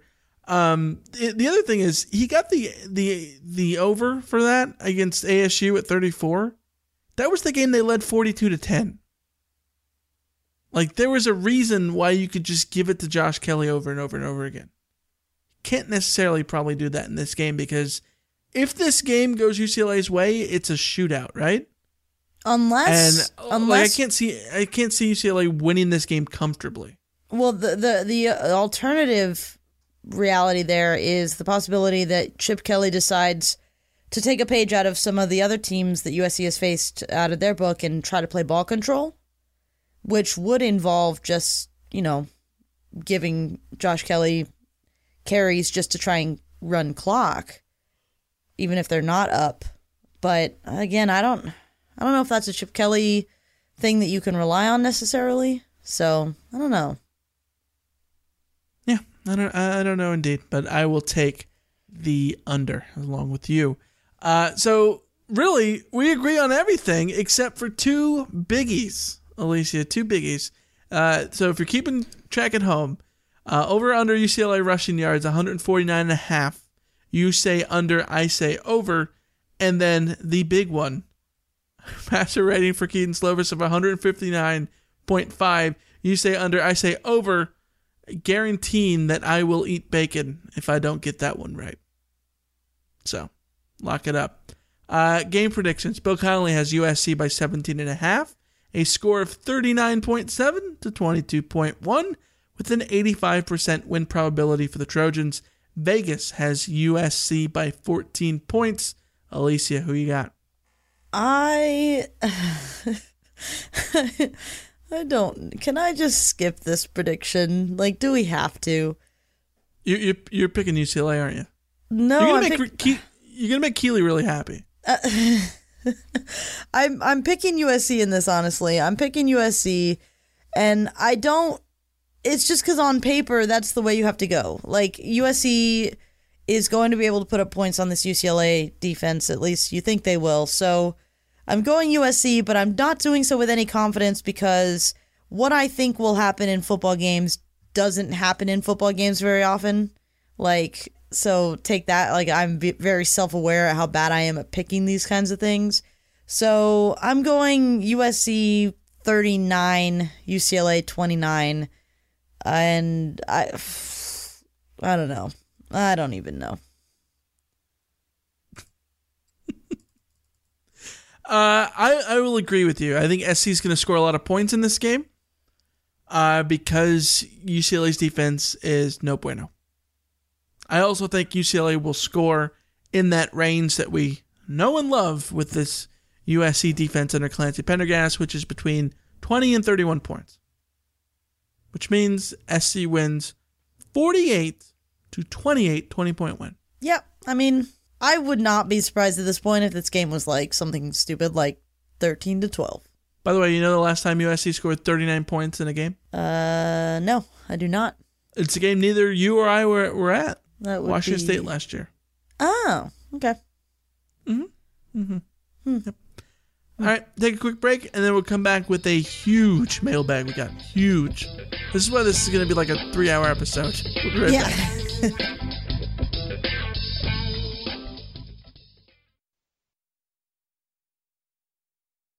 You've got mail. All right, Alicia, let's get into the mailbag. Uh, if you're wondering, by the way, why we didn't have any rants, because when SC wins games, it, you know, soundly 41 to 17 over a team like Cal, people don't call into rant. We got three rant line calls, three, uh, from our friends Trinice, Fred, and Dave from Orange County. So shout out to you guys. We didn't make a montage out of it, but there were awesome calls, and you guys are always forever our favorites. But we got other voicemails, so let's start with the voicemail we got from Samuel in South Carolina. Hey, Reign of Troy, what is up? It's Samuel from South Carolina. Um, it's been a day or two now since USC won. Honestly, I was so dead after watching the game that I couldn't call in that night, but I'm calling now. Uh, first off, I wanted to say it was really refreshing to see a complete four quarters. Um, Stephen Carr, it was nice to see him back in the rotation again. Also great to see Michael Pittman. He absolutely went off in that game. Uh, it's now over a thousand yards in the season, well over, I believe. Um, it was absolutely incredible to watch. Uh, I did have a quick question here. Uh, what does this win mean for USC exactly for Clay Helton's job? We're now seven and four on the season, and if they win at UCLA, he's eight and four. This was the first game that Mike Bohn was able to see um, in person, and I'm worried that that may negatively impact his opinion on USC in that he decides to keep Clay Helton. I just wanted to get your guys' thoughts on that. Also, Michael, I absolutely love you. You're the reason I started listening to the show, so don't listen to all the naysayers. All right, fight on until next week. Bye. Thank you, Samuel, for the call. Thank you in particular for putting Michael in his place as far as why people do or do not listen to the show. I don't know. I, I think it's a little pandering, to be honest with you. Everyone hates me. I get it. People listen for you, they love your voice, they love your personality. Everyone is infatuated with you. Nobody likes me, and I, and I, I get it. I, I know that, that, that that Samuel's being being nice. I, I I appreciate it. I definitely do, but people still hate me. I get it. Well, I appreciate Samuel and his truthfulness. Uh, as for the, as for this question, um, yeah, I think that uh, I will keep saying this, and people will not keep wanting to hear it. I know this, but uh, the fact of the matter is, is that USC has given Clay Helton the opportunity to win his job back, and every game that he wins, every game that he wins impressively, uh, as the Cal game was an impressive win for USC, no matter how you uh, look at it. Um, it's a, it's it's further reason to give USC's decision makers the opportunity to say uh, he's you know maybe earned another go, and we have to keep going back to USC. You know, Pete Thamel writes this article for Yahoo Sports on Wednesday where he again cites the twenty million dollar buyout situation, and if, when you're talking about a twenty million dollar buyout, when you're talking about the buyouts that you'd have to pay for other coaches if you're going to bring them in, the salaries for another coach, all that kind of stuff the money uh, is certainly something that USC will have to take into account. And if you're Mike Bohn, I know that you come in and you want to get a fresh start with your own guy in there. But if that involves a $20 million buyout and you're looking at a head coach that has won a Pac 12, won the Rose Bowl, and is in position to win the Pac 12 South despite having uh, three quarterback injuries and four, uh, three running back injuries and a revolving door of injuries and on defense and uh, true freshmen all over the place and this, that, and the other thing. And you see him winning games against Cal, and maybe you see him trouncing UCLA and going eight and four. That is improvement. I know that I'm like again. I feel like I have to preface all of this with I am not defending Clay Helton. I'm not advocating for Clay Helton to keep his job. I would certainly move on. I've said this for a couple years now. I'm I, I think we've seen what Clay Helton can and can't do, and USC should find a head coach that is competing for national titles. But if you're Mike Bohn and you're on the outside looking in, Mike Bohn, uh, I still can't do it. Um, if you if you're compete if you, if you're on the outside looking in and you haven't sat through the last three years of of USC feeling like they're underachieving even when they're not going five and seven, um, then you could you, you I don't know. I think you could be talked into. Well, is it really worth twenty million dollars to get rid of a coach who's been as uh, whose resume is as objectively solid as as Clay, as Clay Helton is, uh, I don't know. I don't know. Alicia, I've I've told you. I I get the point that you're making.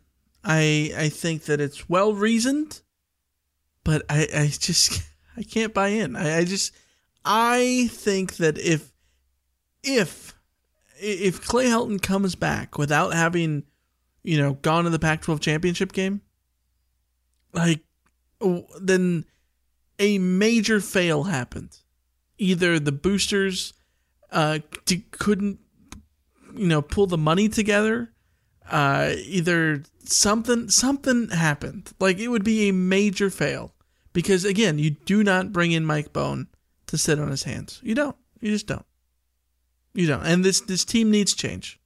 the The only way it, it you can postpone change is if they back their way into the Pac-12 championship game and, and win it and go to the Rose Bowl. See, here's my. This is something I've been seeing in a lot of different places, and again, I hate having. To, I hate making this argument. So like, people take this for what it's worth. I'm mostly just playing devil's advocate, but like, the idea that like you don't bring in Mike Bohn to not make a football hire.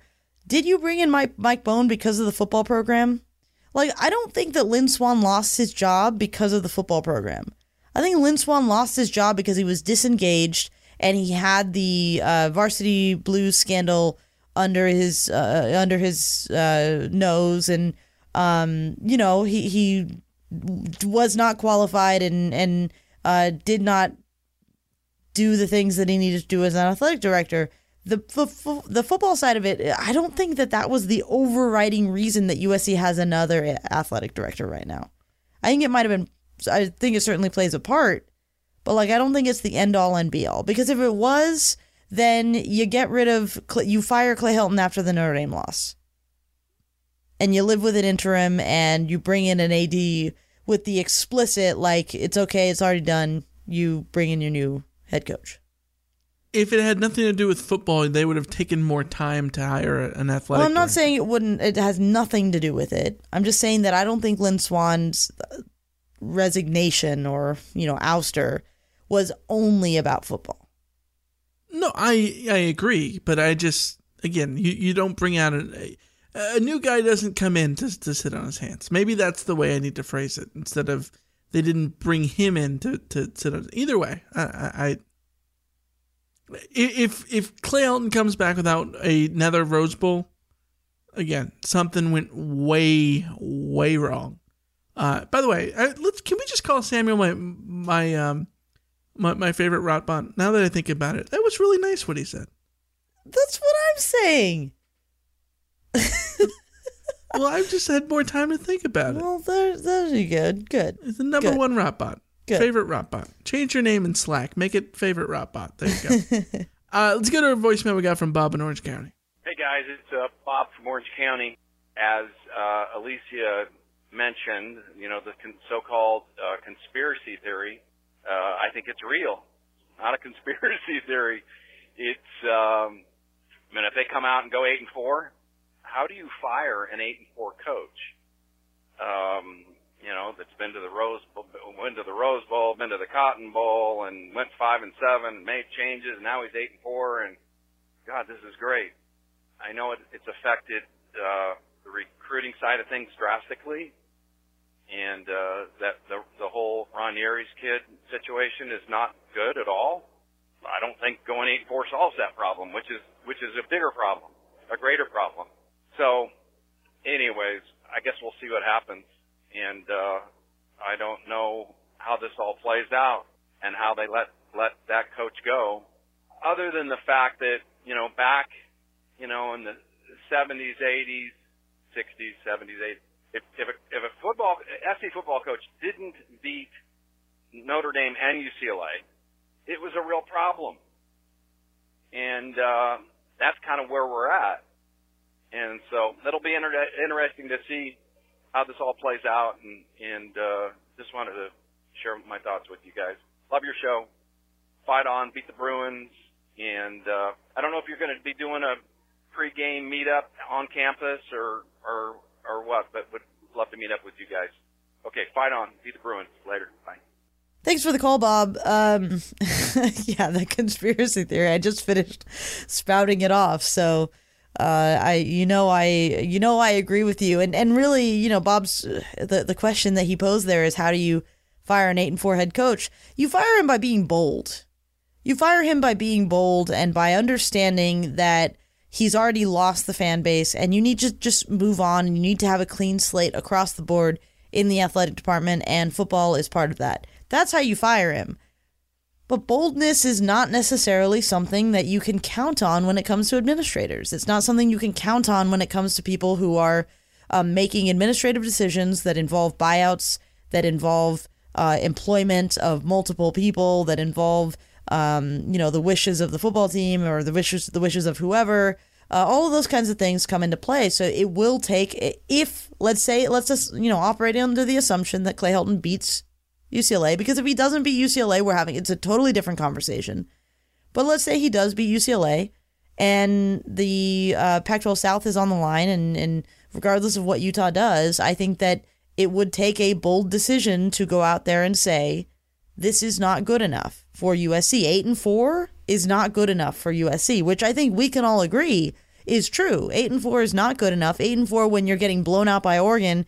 Eight and four when you're not competing on a national stage. These things, you know, it is not good enough. Uh, regardless of the injury excuses, regardless of the new system on offense, regardless of anything you want to come up with, it's not good enough. Um, and and that would be the thing uh, that I would hope that you know Mike Bohn and Carol Folt understand. I just can't guarantee that they understand that because they are administrators, and I you know you, you know how administrators think. Most of the time, they're not willing to put their neck on the line. The interesting thing here is that I think Mike Bohn would be putting his neck on the line by keeping Clay Helton. Um, I just don't know if he knows that yet. Has he had time to realize that? that's what he'd be doing by keeping Clay Helton. I don't know. Oh, I think he knows. If he's I, reading I, his Twitter, he's got to know. he knows. he, he is he's fully aware. I, I I am certain of it. Um, by the way, Bob, we're, we're not going to have a pregame meetup because it's an early game. Uh, so that's an unfortunate thing. We'd we'd love to we'd love to see you. We'd we, we'd love to have another meetup at some point. Uh, we should probably do one pre bowl even if it's in LA, we'll do something. We'll, we'll figure something out. We try to do. We were thinking of doing a meetup on Friday this week, but that kind of fell through. Um, so we'll have to think of something. But yeah, I, I again, Alicia, I, I I get it. I get the logic. I just if if Clay Helton comes back without another Rose Bowl, there's something went wrong. Just something. Well, something I, I agree but just like can we all acknowledge that like something has gone wrong for USC a lot recently so like the something going wrong thing is not excluding it as a possibility just cuz we all agree that it would be a bad thing I I guess I guess mm. Mm. just I'm just saying I think something went wrong the day that USC decided that Clay Helton was the guy they were going to hire as the full time uh, full time Oh, head coach, sure. and something Yeah. went wrong the day that USC decided they were going to hire Lynn Swann as the athletic director. So, Yep. you know, things have gone wrong before. All right, things that aren't going to go wrong. Hopefully, my reading of the next email in the mailbag, the is from- longest email in the history of Reign of Troy Radio. which is the email from Over 1,100 words. It's great. Kevin in Philly wrote us a uh, dissertation, and I love it. So here we go. Dear Alicia and Michael, thank you for the wonderful podcast you put out every week. I really appreciate your ability to analyze and vent frustrations, and I appreciate your engagement with other USC Trojan supporters on the Twitters. One thing that really sold me on y'all was the way in which you responded to haters' reviews in the beginning of last offseason. To paraphrase, there was a lot of, quote, maybe you're looking for the wrong show. Love it. Haters gonna hate, etc. Also, Michael, it's statistically impossible that all your food takes are wrong, but you seem really pressed about those chicken stars. Alicia, how do you not know Mike Jones? Okay, okay, now that I've sufficiently antagonized you both, I think one thing that gets routinely overlooked in discussions of Urban Meyer is what happened at Florida over his time there. They got two national championships, but also had an incredible amount of arrests. The culture was toxic. Granted, that was a long time ago. I think he did a great job at Ohio State, notwithstanding sheltering a domestic abuser and keeping the ineffective Schiano around, kind of like how Bob Stoops struggled to get rid of Mike. He has the problem with being loyal to the wrong people that a lot of coaches do, ergo Zach Smith and Greg Schiano. But at least when he bottomed out at ASU, uh, at OSU, that equated to 11 and 2 instead of 5 and 7. And he's not Art Briles or Joe Pa. I hope he keeps Harrell if he gets hired, like he kept Charlie Strong after he took over for Ron Zook. I kind of feel like we, the fan base, just based on the calls and emails y'all answer on the air and what I hear from the peristyle, are all in on Meyer. And the only other person I hear in the media is James Franklin. Barring Meyer, Franklin, Del Rio, or Fisher, and I really don't want either of those NFL retreads, but I'd much prefer Del Rio to Fisher. Who else are y'all interested in? Do you think Bryan Harsin would be any good? You mentioned Matt Campbell and Matt Rhule. Do you think it matters if someone has connections to the area, or do you think it's overblown? It seems like everyone but Helton could coach the level of existing talent to more than six wins. I mean, Meyer turned a six and six Buckeye team into a twelve and zero Buckeye team, so he's certainly capable. And I think even Del Rio could have us competitive again against the Oregons of the world. I can't stand how often we win close but look so uncompetitive in losses. I think Steve Sarkisian isn't ready to coach at USC again. I'd rather he didn't ever. Let him go get a G5 job first and prove himself there. Plus, having watched him coach the Atlanta and, and Alabama, I know he's prone to play calling gaffes like forgetting his running backs exist. Pat Fitzgerald doesn't need to be recruited to this job either. His team is 2 and 8 and their overall S&P Plus as of October 29th, ESPN doesn't have a new article for some reason, dragged to 76th uh, because even though their defense was number 13, their offense was number 126th. Currently, number 84 in FPI and 98 in efficiencies. Comparatively, USC is 22 and 20.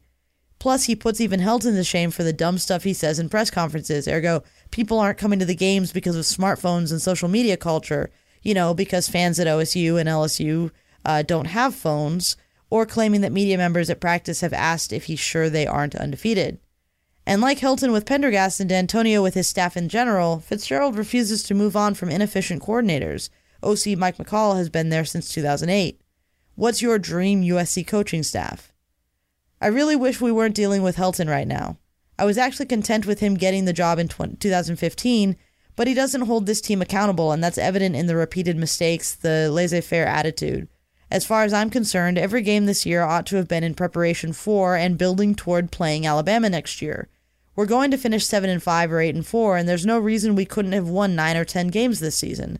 And until the victory bell is battled for, Cal is going to look like a complete anomaly to me. Would we have beat them so badly if Garbers hadn't gotten hurt? Moreover, I'm a bit worried they'll keep Helton around if he goes 9 and 4. I can't root against my team, but this guy is not a national championship level coach. In the event we replace him, we'll have a brand new head coach going into a game against the most accomplished head coach and one of, if not the most talented rosters in college football. It's hard to believe we'll be particularly competitive in game one with a brand new coach and presumably a couple new starters at receiver. Unrelatedly, do y'all ever bristle at the lack of uh, the relative lack of diversity at the USC quarterback position?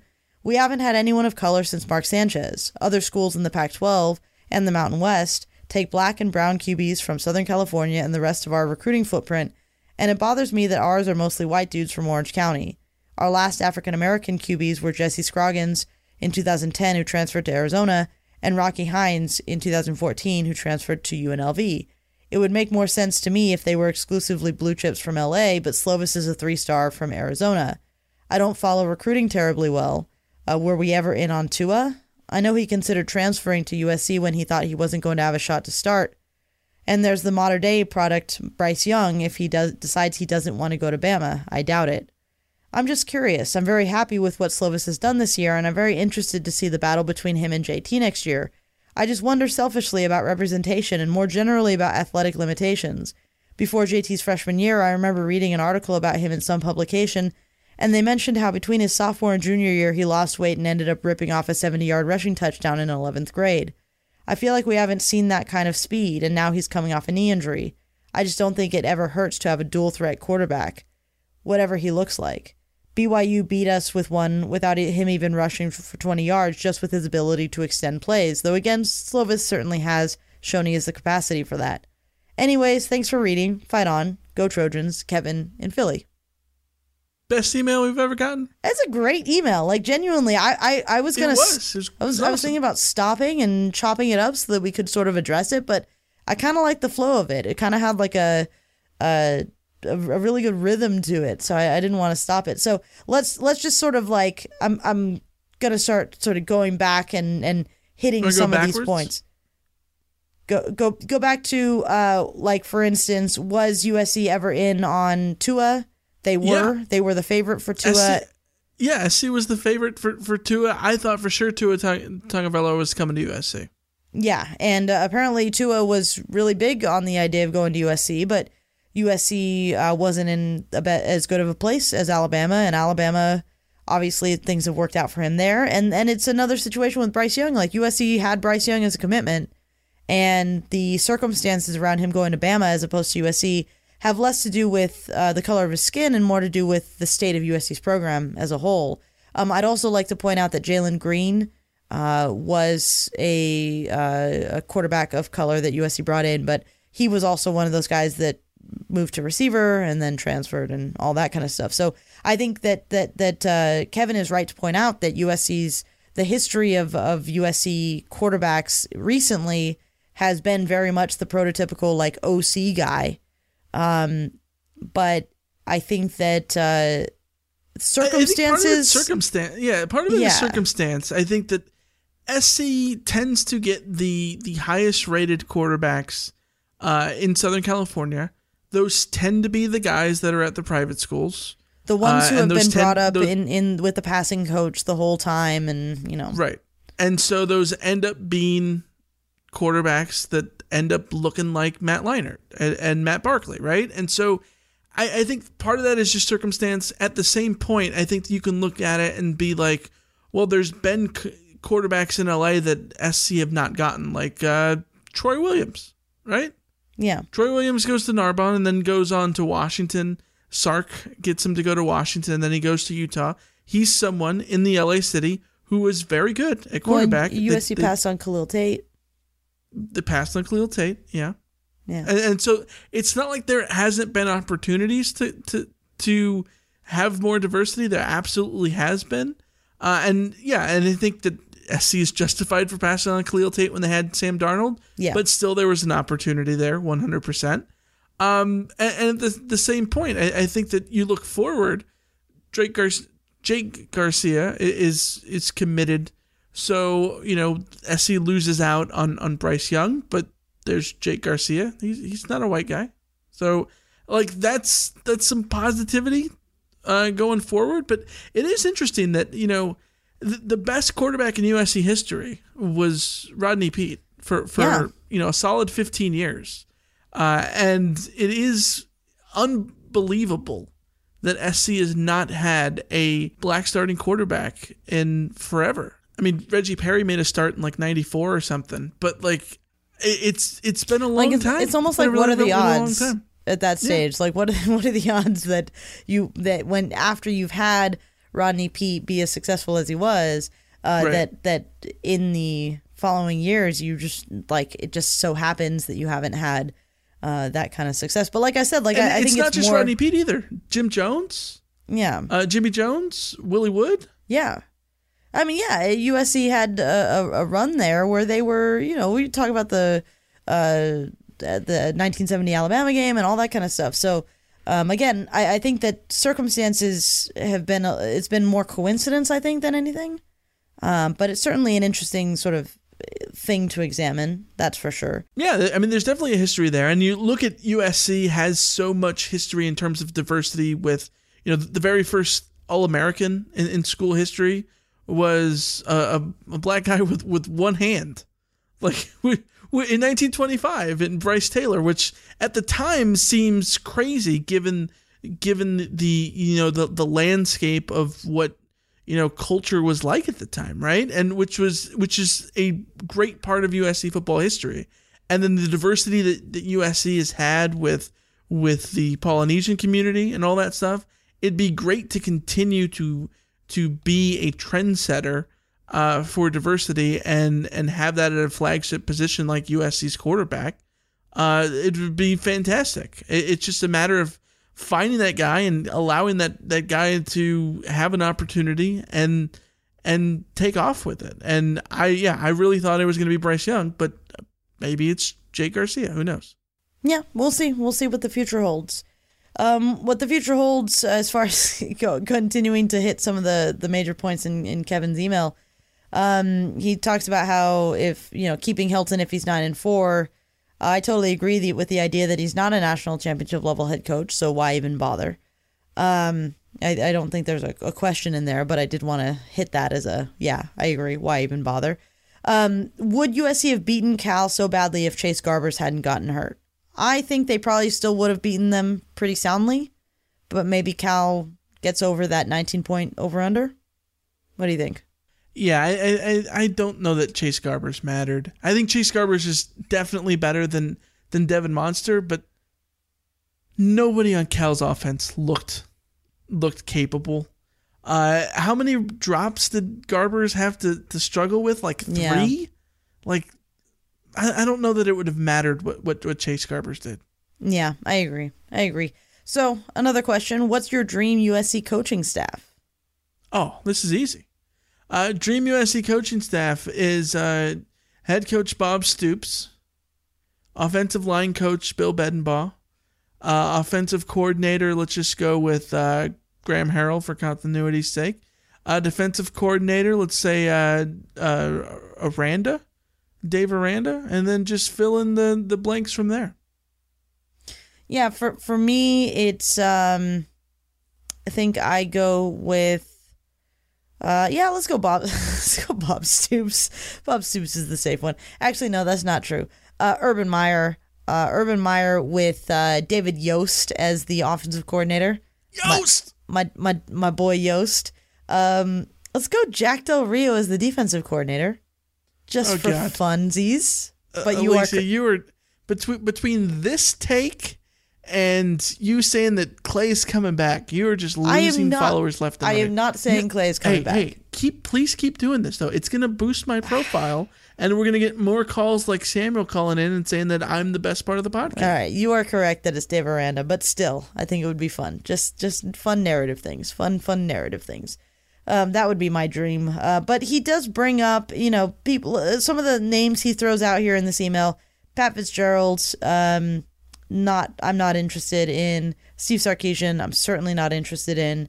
Um, I'm not interested in, in James Franklin either. To be to be frank, um, I think James Franklin is another guy that I think I've seen where what his ceiling is, and his ceiling is not a national title. So uh, I think he would be a, certainly an upgrade for USC, but I think that ultimately your end game is the same. The ones who really intrigue me are Matt Campbell and Matt Rhule.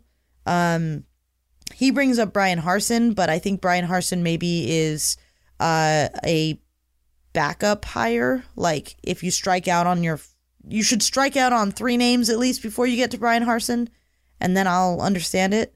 Um, but for me, Matt Campbell and Matt Rhule, what Matt Campbell's doing at Iowa State with inferior athletes being as competitive as they are uh, has been very, very impressive. And Matt Rhule's track record, Matt Rhule looks like Urban Meyer before Urban Meyer was Urban Meyer. So Does, does it bother you that Matt Rhule just just blew a 28 to three lead to Oklahoma? no, it because doesn't really bother me. I'll, I'll tell you that. Well, see, the thing is, is that like coaches, coaching is hard, and winning games is hard, and Oklahoma should have been up by that much against Baylor in that game, anyways. So, like, I get that that's a, a black mark, but also I'm not judging a coach based on one game. You know, Right. Yeah, I, I do not like the idea that a team loses or wins or whatever, and they're like, well, take him off the list. Or like one game does not make a break a coach. It's a track record. It's it's a track record that does. I mean, you, you can see it with, with with Clay, right? Like the reason the people want Clay fired isn't because he lost the Oregon game. It's because he lost the Alabama game big, and then the Notre Dame game, and then the Cal game last year, and then ASU last year, and then UCLA. Like all these games add up, and that's the situation USC is in. Because yeah, if this season ha- if if the 2019 season happened last year, people aren't fire people aren't clamoring for Clay's firing quite as much as they are now. it's not the foregone conclusion that everyone thinks Yeah. it is. That's for sure. Yes. No, I, I there absolutely would be people calling for for Clay's head. Well, yeah, uh, 'cause- because there was that at the end of the the 2017 season, anyways. But it would not be nearly the same fervor, and those excuses that USC has would have more more weight behind them.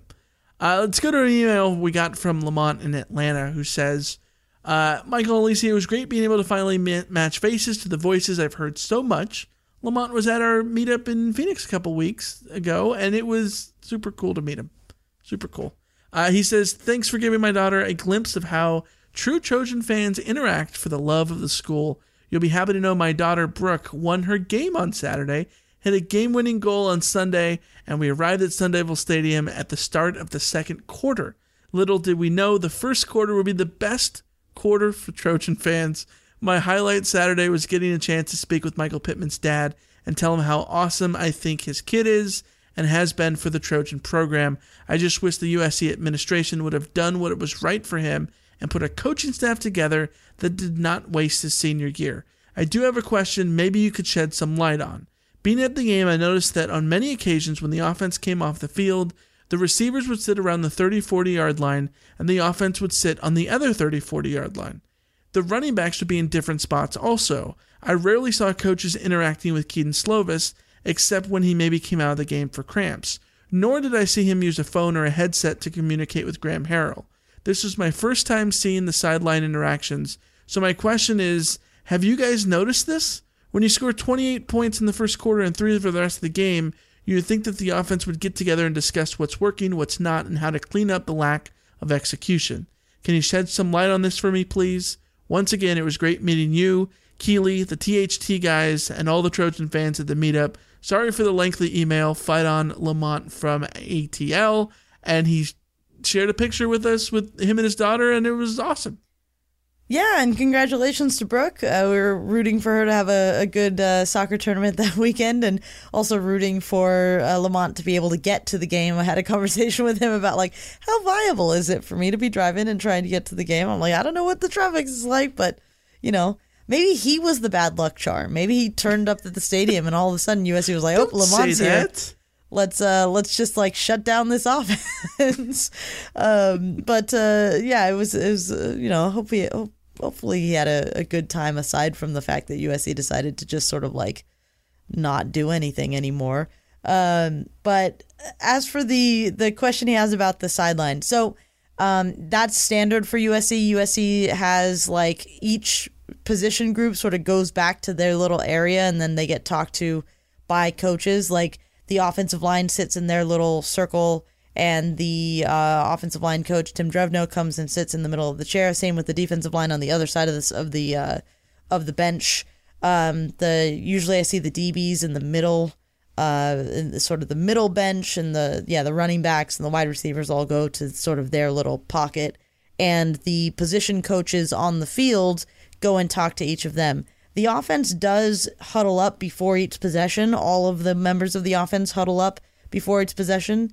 Um, so they do do like a group meeting, but I think when they come off the field like that, the concern is more with position groups and position coaches talking to their players specifically. Like I'm not sure who would address the entirety of the offense together uh, if you wanted to have them all sort of like discussing what's going on um, on the sideline like that. So I don't think what USC does in that regard is is abnormal. Um, but uh, I've only really been able to observe USC in that, so maybe uh, I don't know. Someone might have a better answer about that who've been watching more uh, opposing teams, I guess. Yeah, I always find sideline dynamics really interesting. Uh, I don't I don't know how I don't know how it all works. Like you know, people get you know really upset about John Baxter uh, having only ten guys on on the uh, the the kickoff team or, or the the any of the special teams. And I'm always thinking, I think it's amazing that teams have 11 guys for as many plays that they do. Just the logistics of getting the right teams out there and having everyone being in sync and all that stuff just seems, it seems like an endeavor to me. And maybe that's just my lack in lack of faith in humanity, but I just, there seems like there's so many things going on that it, it's surprising to me that, that things go as smoothly as they do more often than not and, and not just for SC, but for every team. See, this is the disadvantage of like not having played the game at the at that level because those kinds of like details are the kind of thing that like I would like to learn, but at the same time, we get limited access to the players and we get limited access to the coaches. So like you can't ask those kinds of really really detailed stupid questions that like you know i'm I, i'm just the i'm just curious like why do you guys organize your sideline the way that you organize it like i would love to have that answer but that's not the kind of question that you can really ask in a scrum and get a, a an answer that you want because a it's hard enough to get a question in when you want a question and b Right. um coaches That's an off-season question, really. yeah, that's like a random like if you have a coach in a one on one, like just before I let you go, like explain this little random thing to me, like You know it'd be great if we got this should be an, an off-season episode. We see if we can get in contact with the coach, uh, and just talk pepper them with all the logistical things. insignificant random like So why is it for warm-ups? Do you have the team line up on the twenty, the twenty-five, and the thirty in three lines? Like, Yeah. why do you do that? yeah, like to, to explain the minutia of your process, like I don't know if any any coach wants to actually explain that to us, but I'd love to know. What we need is a sports how it works, like you know the TV show how it works, how how it's made. Sure. Or, or Wendover Productions just do USC football. Yeah. like I, I love how it's made because I love like seeing like okay this is the weird little things that go into making the little things in my life that I have no idea how they actually make these things like I want to do like a how it's made with like football like the the the questions that are so irrelevant that no one ever Right. asks them and no one ever has the answer because that's just the way it's done but like low key I kind of want to know Yeah, isn't it great when you learn something? Like I, I was talking to my girlfriend the other day, and she we found out that sugar, uh, you have to grind it to make powdered sugar. like who would have ever thought about that? you mean like to get the different consistencies or like the different forms yeah, of you sugar Gotta, you got to grind it all down. Like rock sugar and and powdered Yeah. sugar. You put it in a grinder, and that's how you make powdered sugar. So like can you make your own powdered sugar? Apparently, you just put it in a grinder. Wait, but can you really like just get like the the the sugar sugar, like the sugar you put in like coffee or tea sugar and stick it in like a coffee grinder and you get powdered sugar? Apparently, that's what I learned. Yeah, That's my mind is actually legit blown right now. that's what I'm saying. Can I try to do this? Go ahead, do it. I feel like I'm gonna like screw up my like coffee grinder or something like that. Do it, and and let us know how it goes. Okay. All right. Yeah. Take a quick break though, and we'll come right back and answer the rest of the mailbag questions. We'll be right back.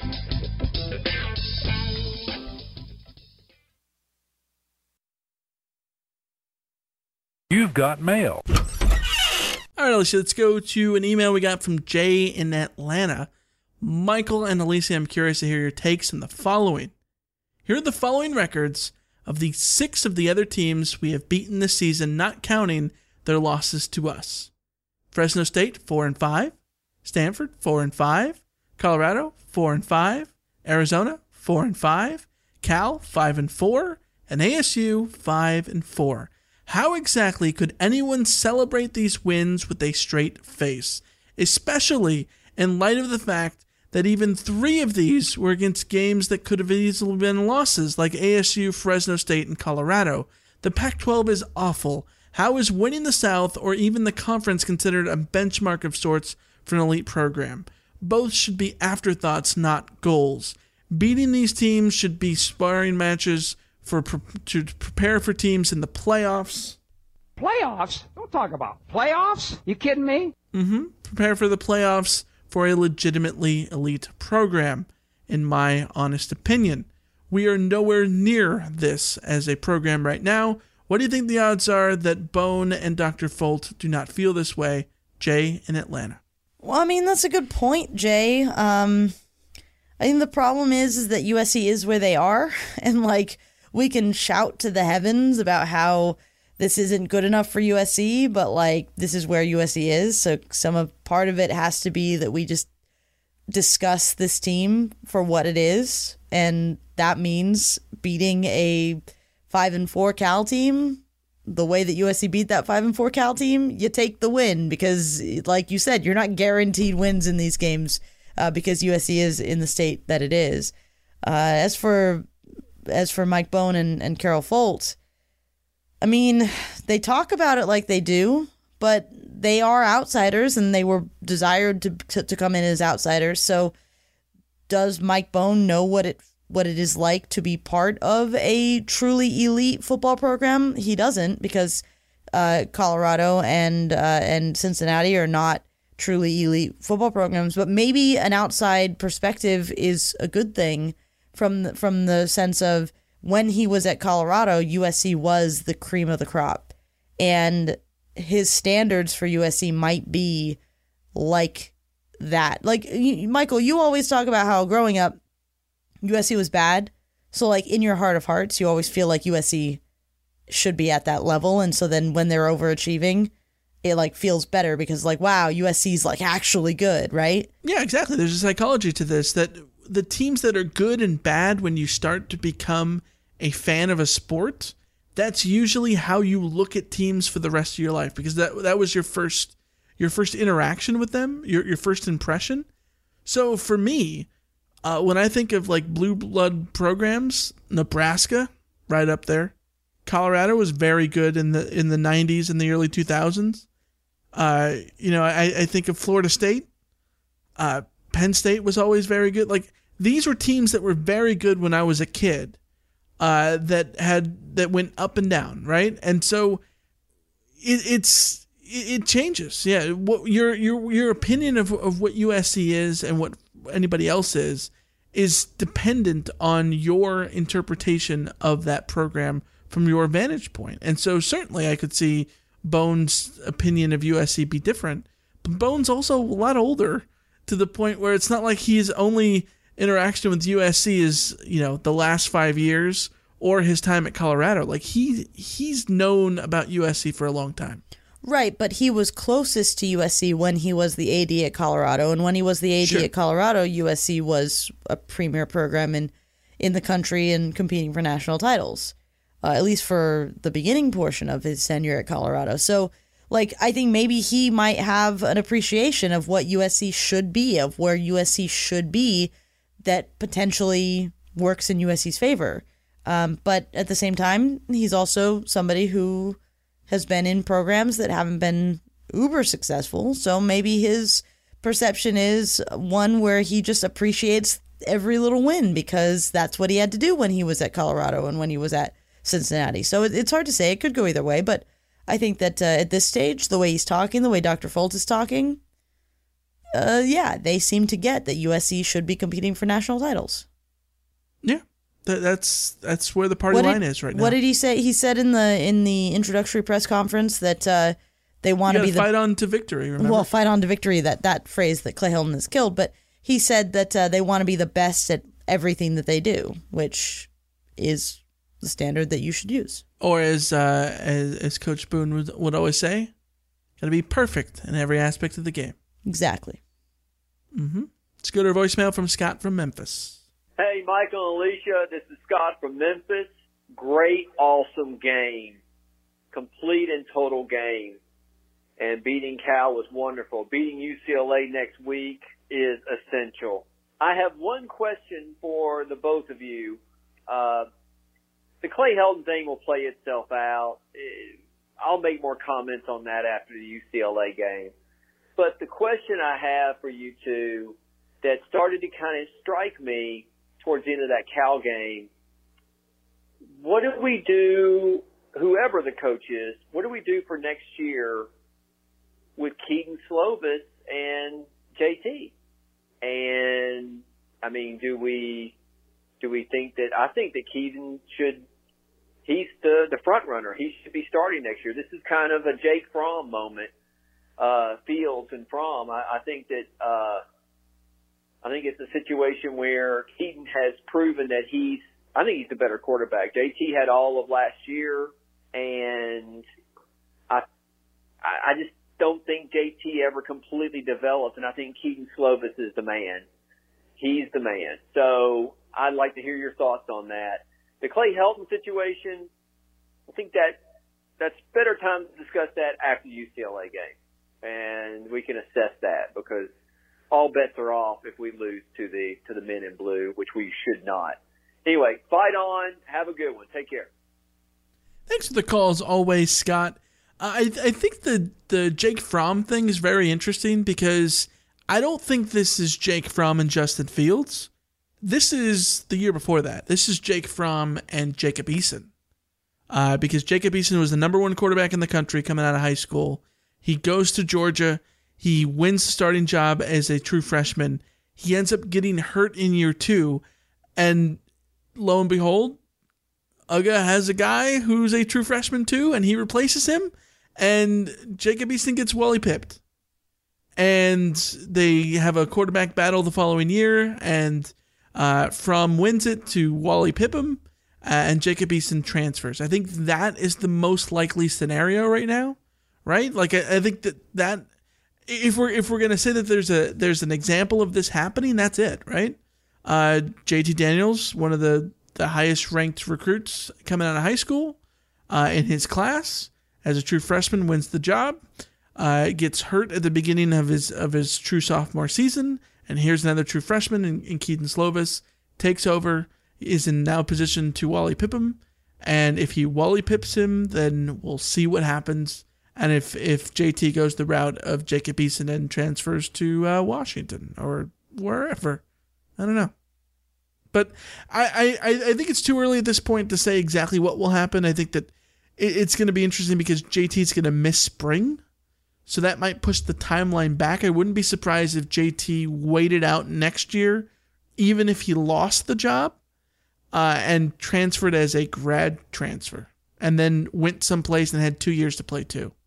Yeah, I, I totally agree with you there, but um, really, it's just too early to, to say anything. I, I think that Kedon Slovis has proven himself as one of the brightest young talents we've seen at USC. I think there's something about Kedon that feels like it that we never quite saw from JT last year. We thought that he might have that.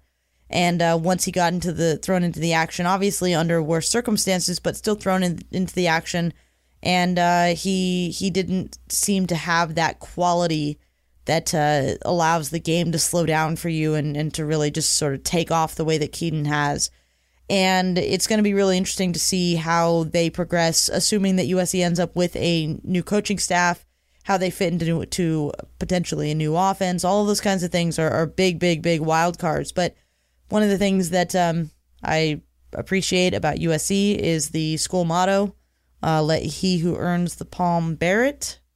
I think you should apply that to the quarterback position. Whichever one wins the job, when the new coaches or whatever holdover coaches or whatever, however it all plays out, whoever gets the job, I want them to earn it. And that to me means that looking at it from the well, JT was the number one quarterback in the class and five star, and Kedon was the you know three star, whatever that he Wally Pipped or or anything like that. None of that really matters to me. It's who wins the job when the time comes for that competition to uh, to launch again, and we shall see. Yeah, we shall see indeed. Who knows? Maybe JT wins the job, and all, all the the everything that's pointing that way now doesn't go that way. So who knows?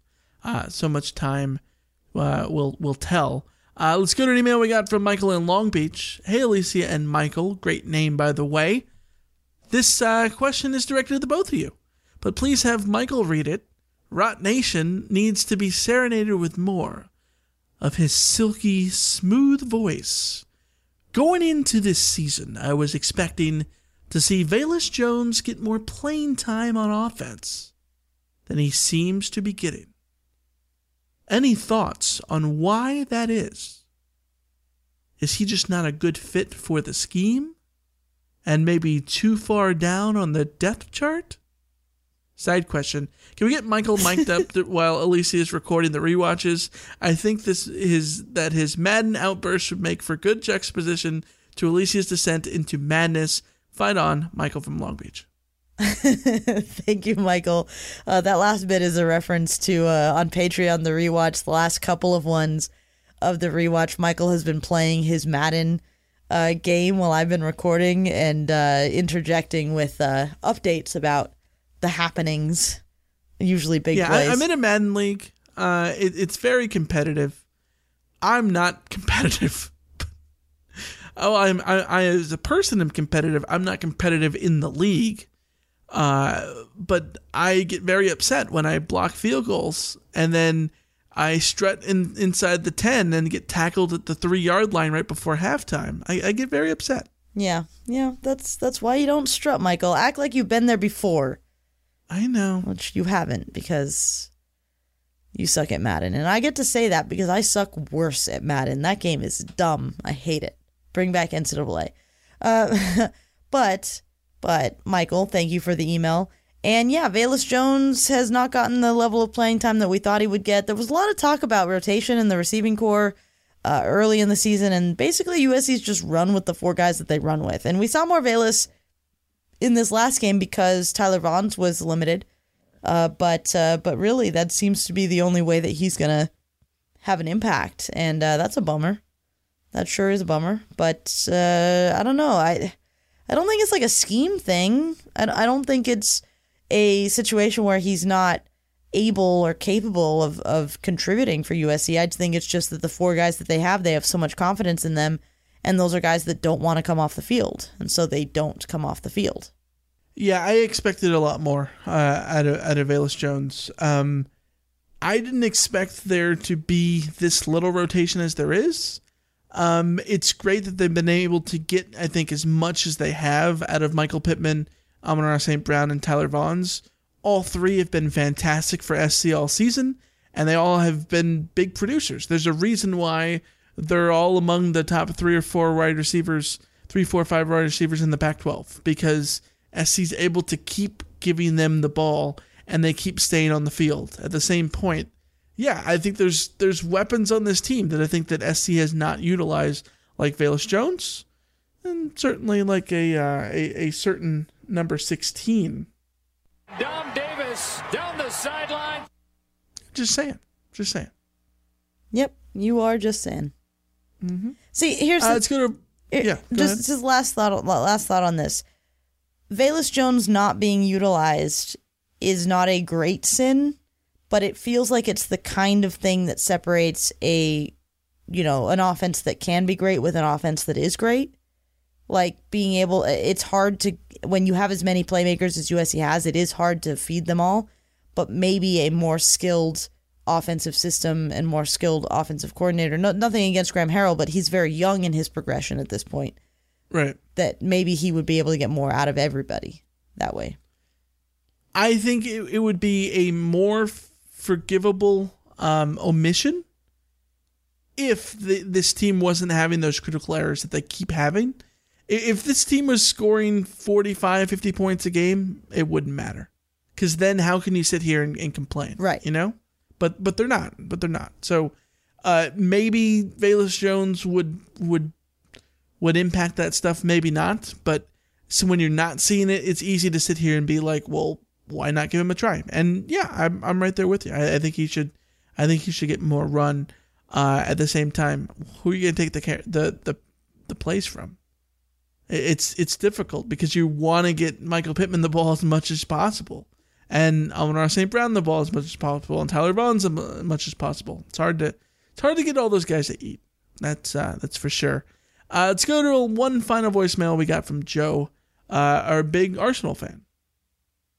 Hey guys, I just wanted to say, um, in a real talk, how the hell did Clay Helton, or at least his job, outlive the jobs of Mike Babcock and Mauricio Pochettino? It's kind of insane. Um, anyways, uh, fight on, especially the men's basketball who are, uh, either 4-0 or 5-0 to start the season. I think 4-0.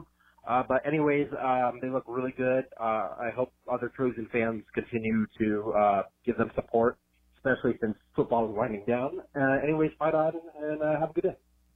Thanks for the call, Joe. Uh, Alicia, what do you think about the uh, the big earth shattering sacking of uh, Mike Babcock on Wednesday?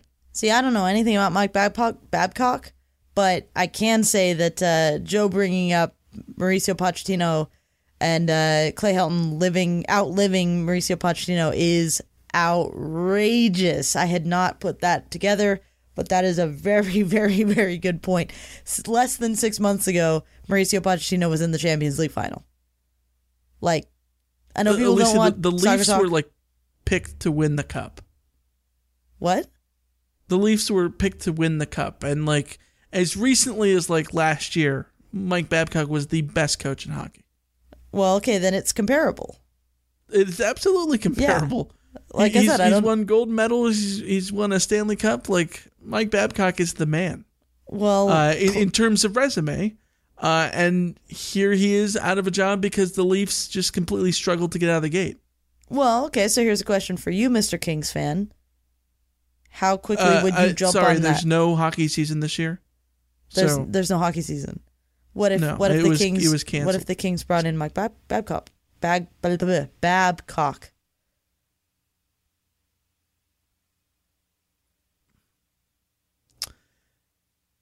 It's a long Why do you have to ask me that?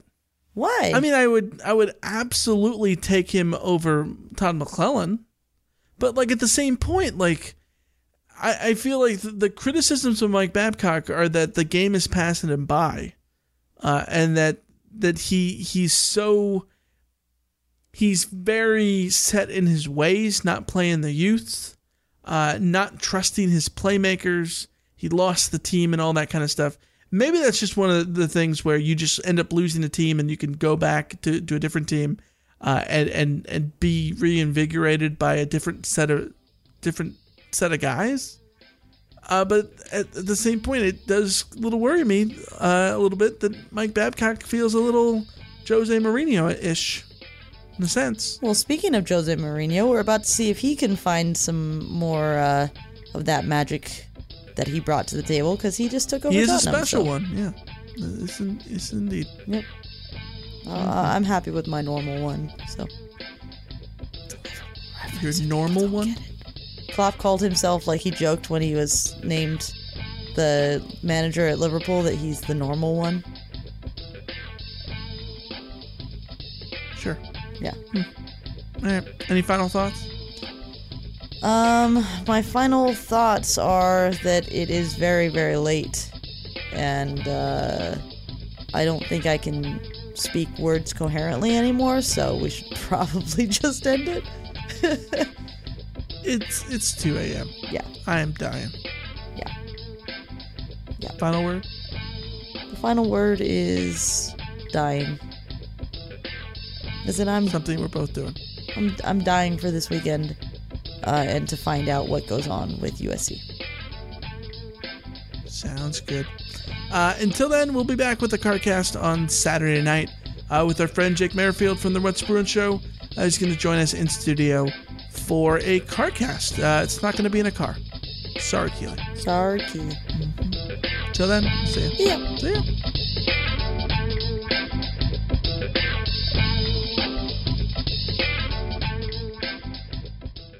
If you're a woman over 40 dealing with hot flashes, insomnia, brain fog, moodiness, or weight gain, you don't have to accept it as just another part of aging. The experts at MIDI Health know all these symptoms can be connected to the hormonal changes of menopause. And MIDI can help with safe, effective, FDA approved solutions covered by insurance. 91% of MIDI patients get relief from symptoms within just two months. Book your virtual visit today at joinmidi.com.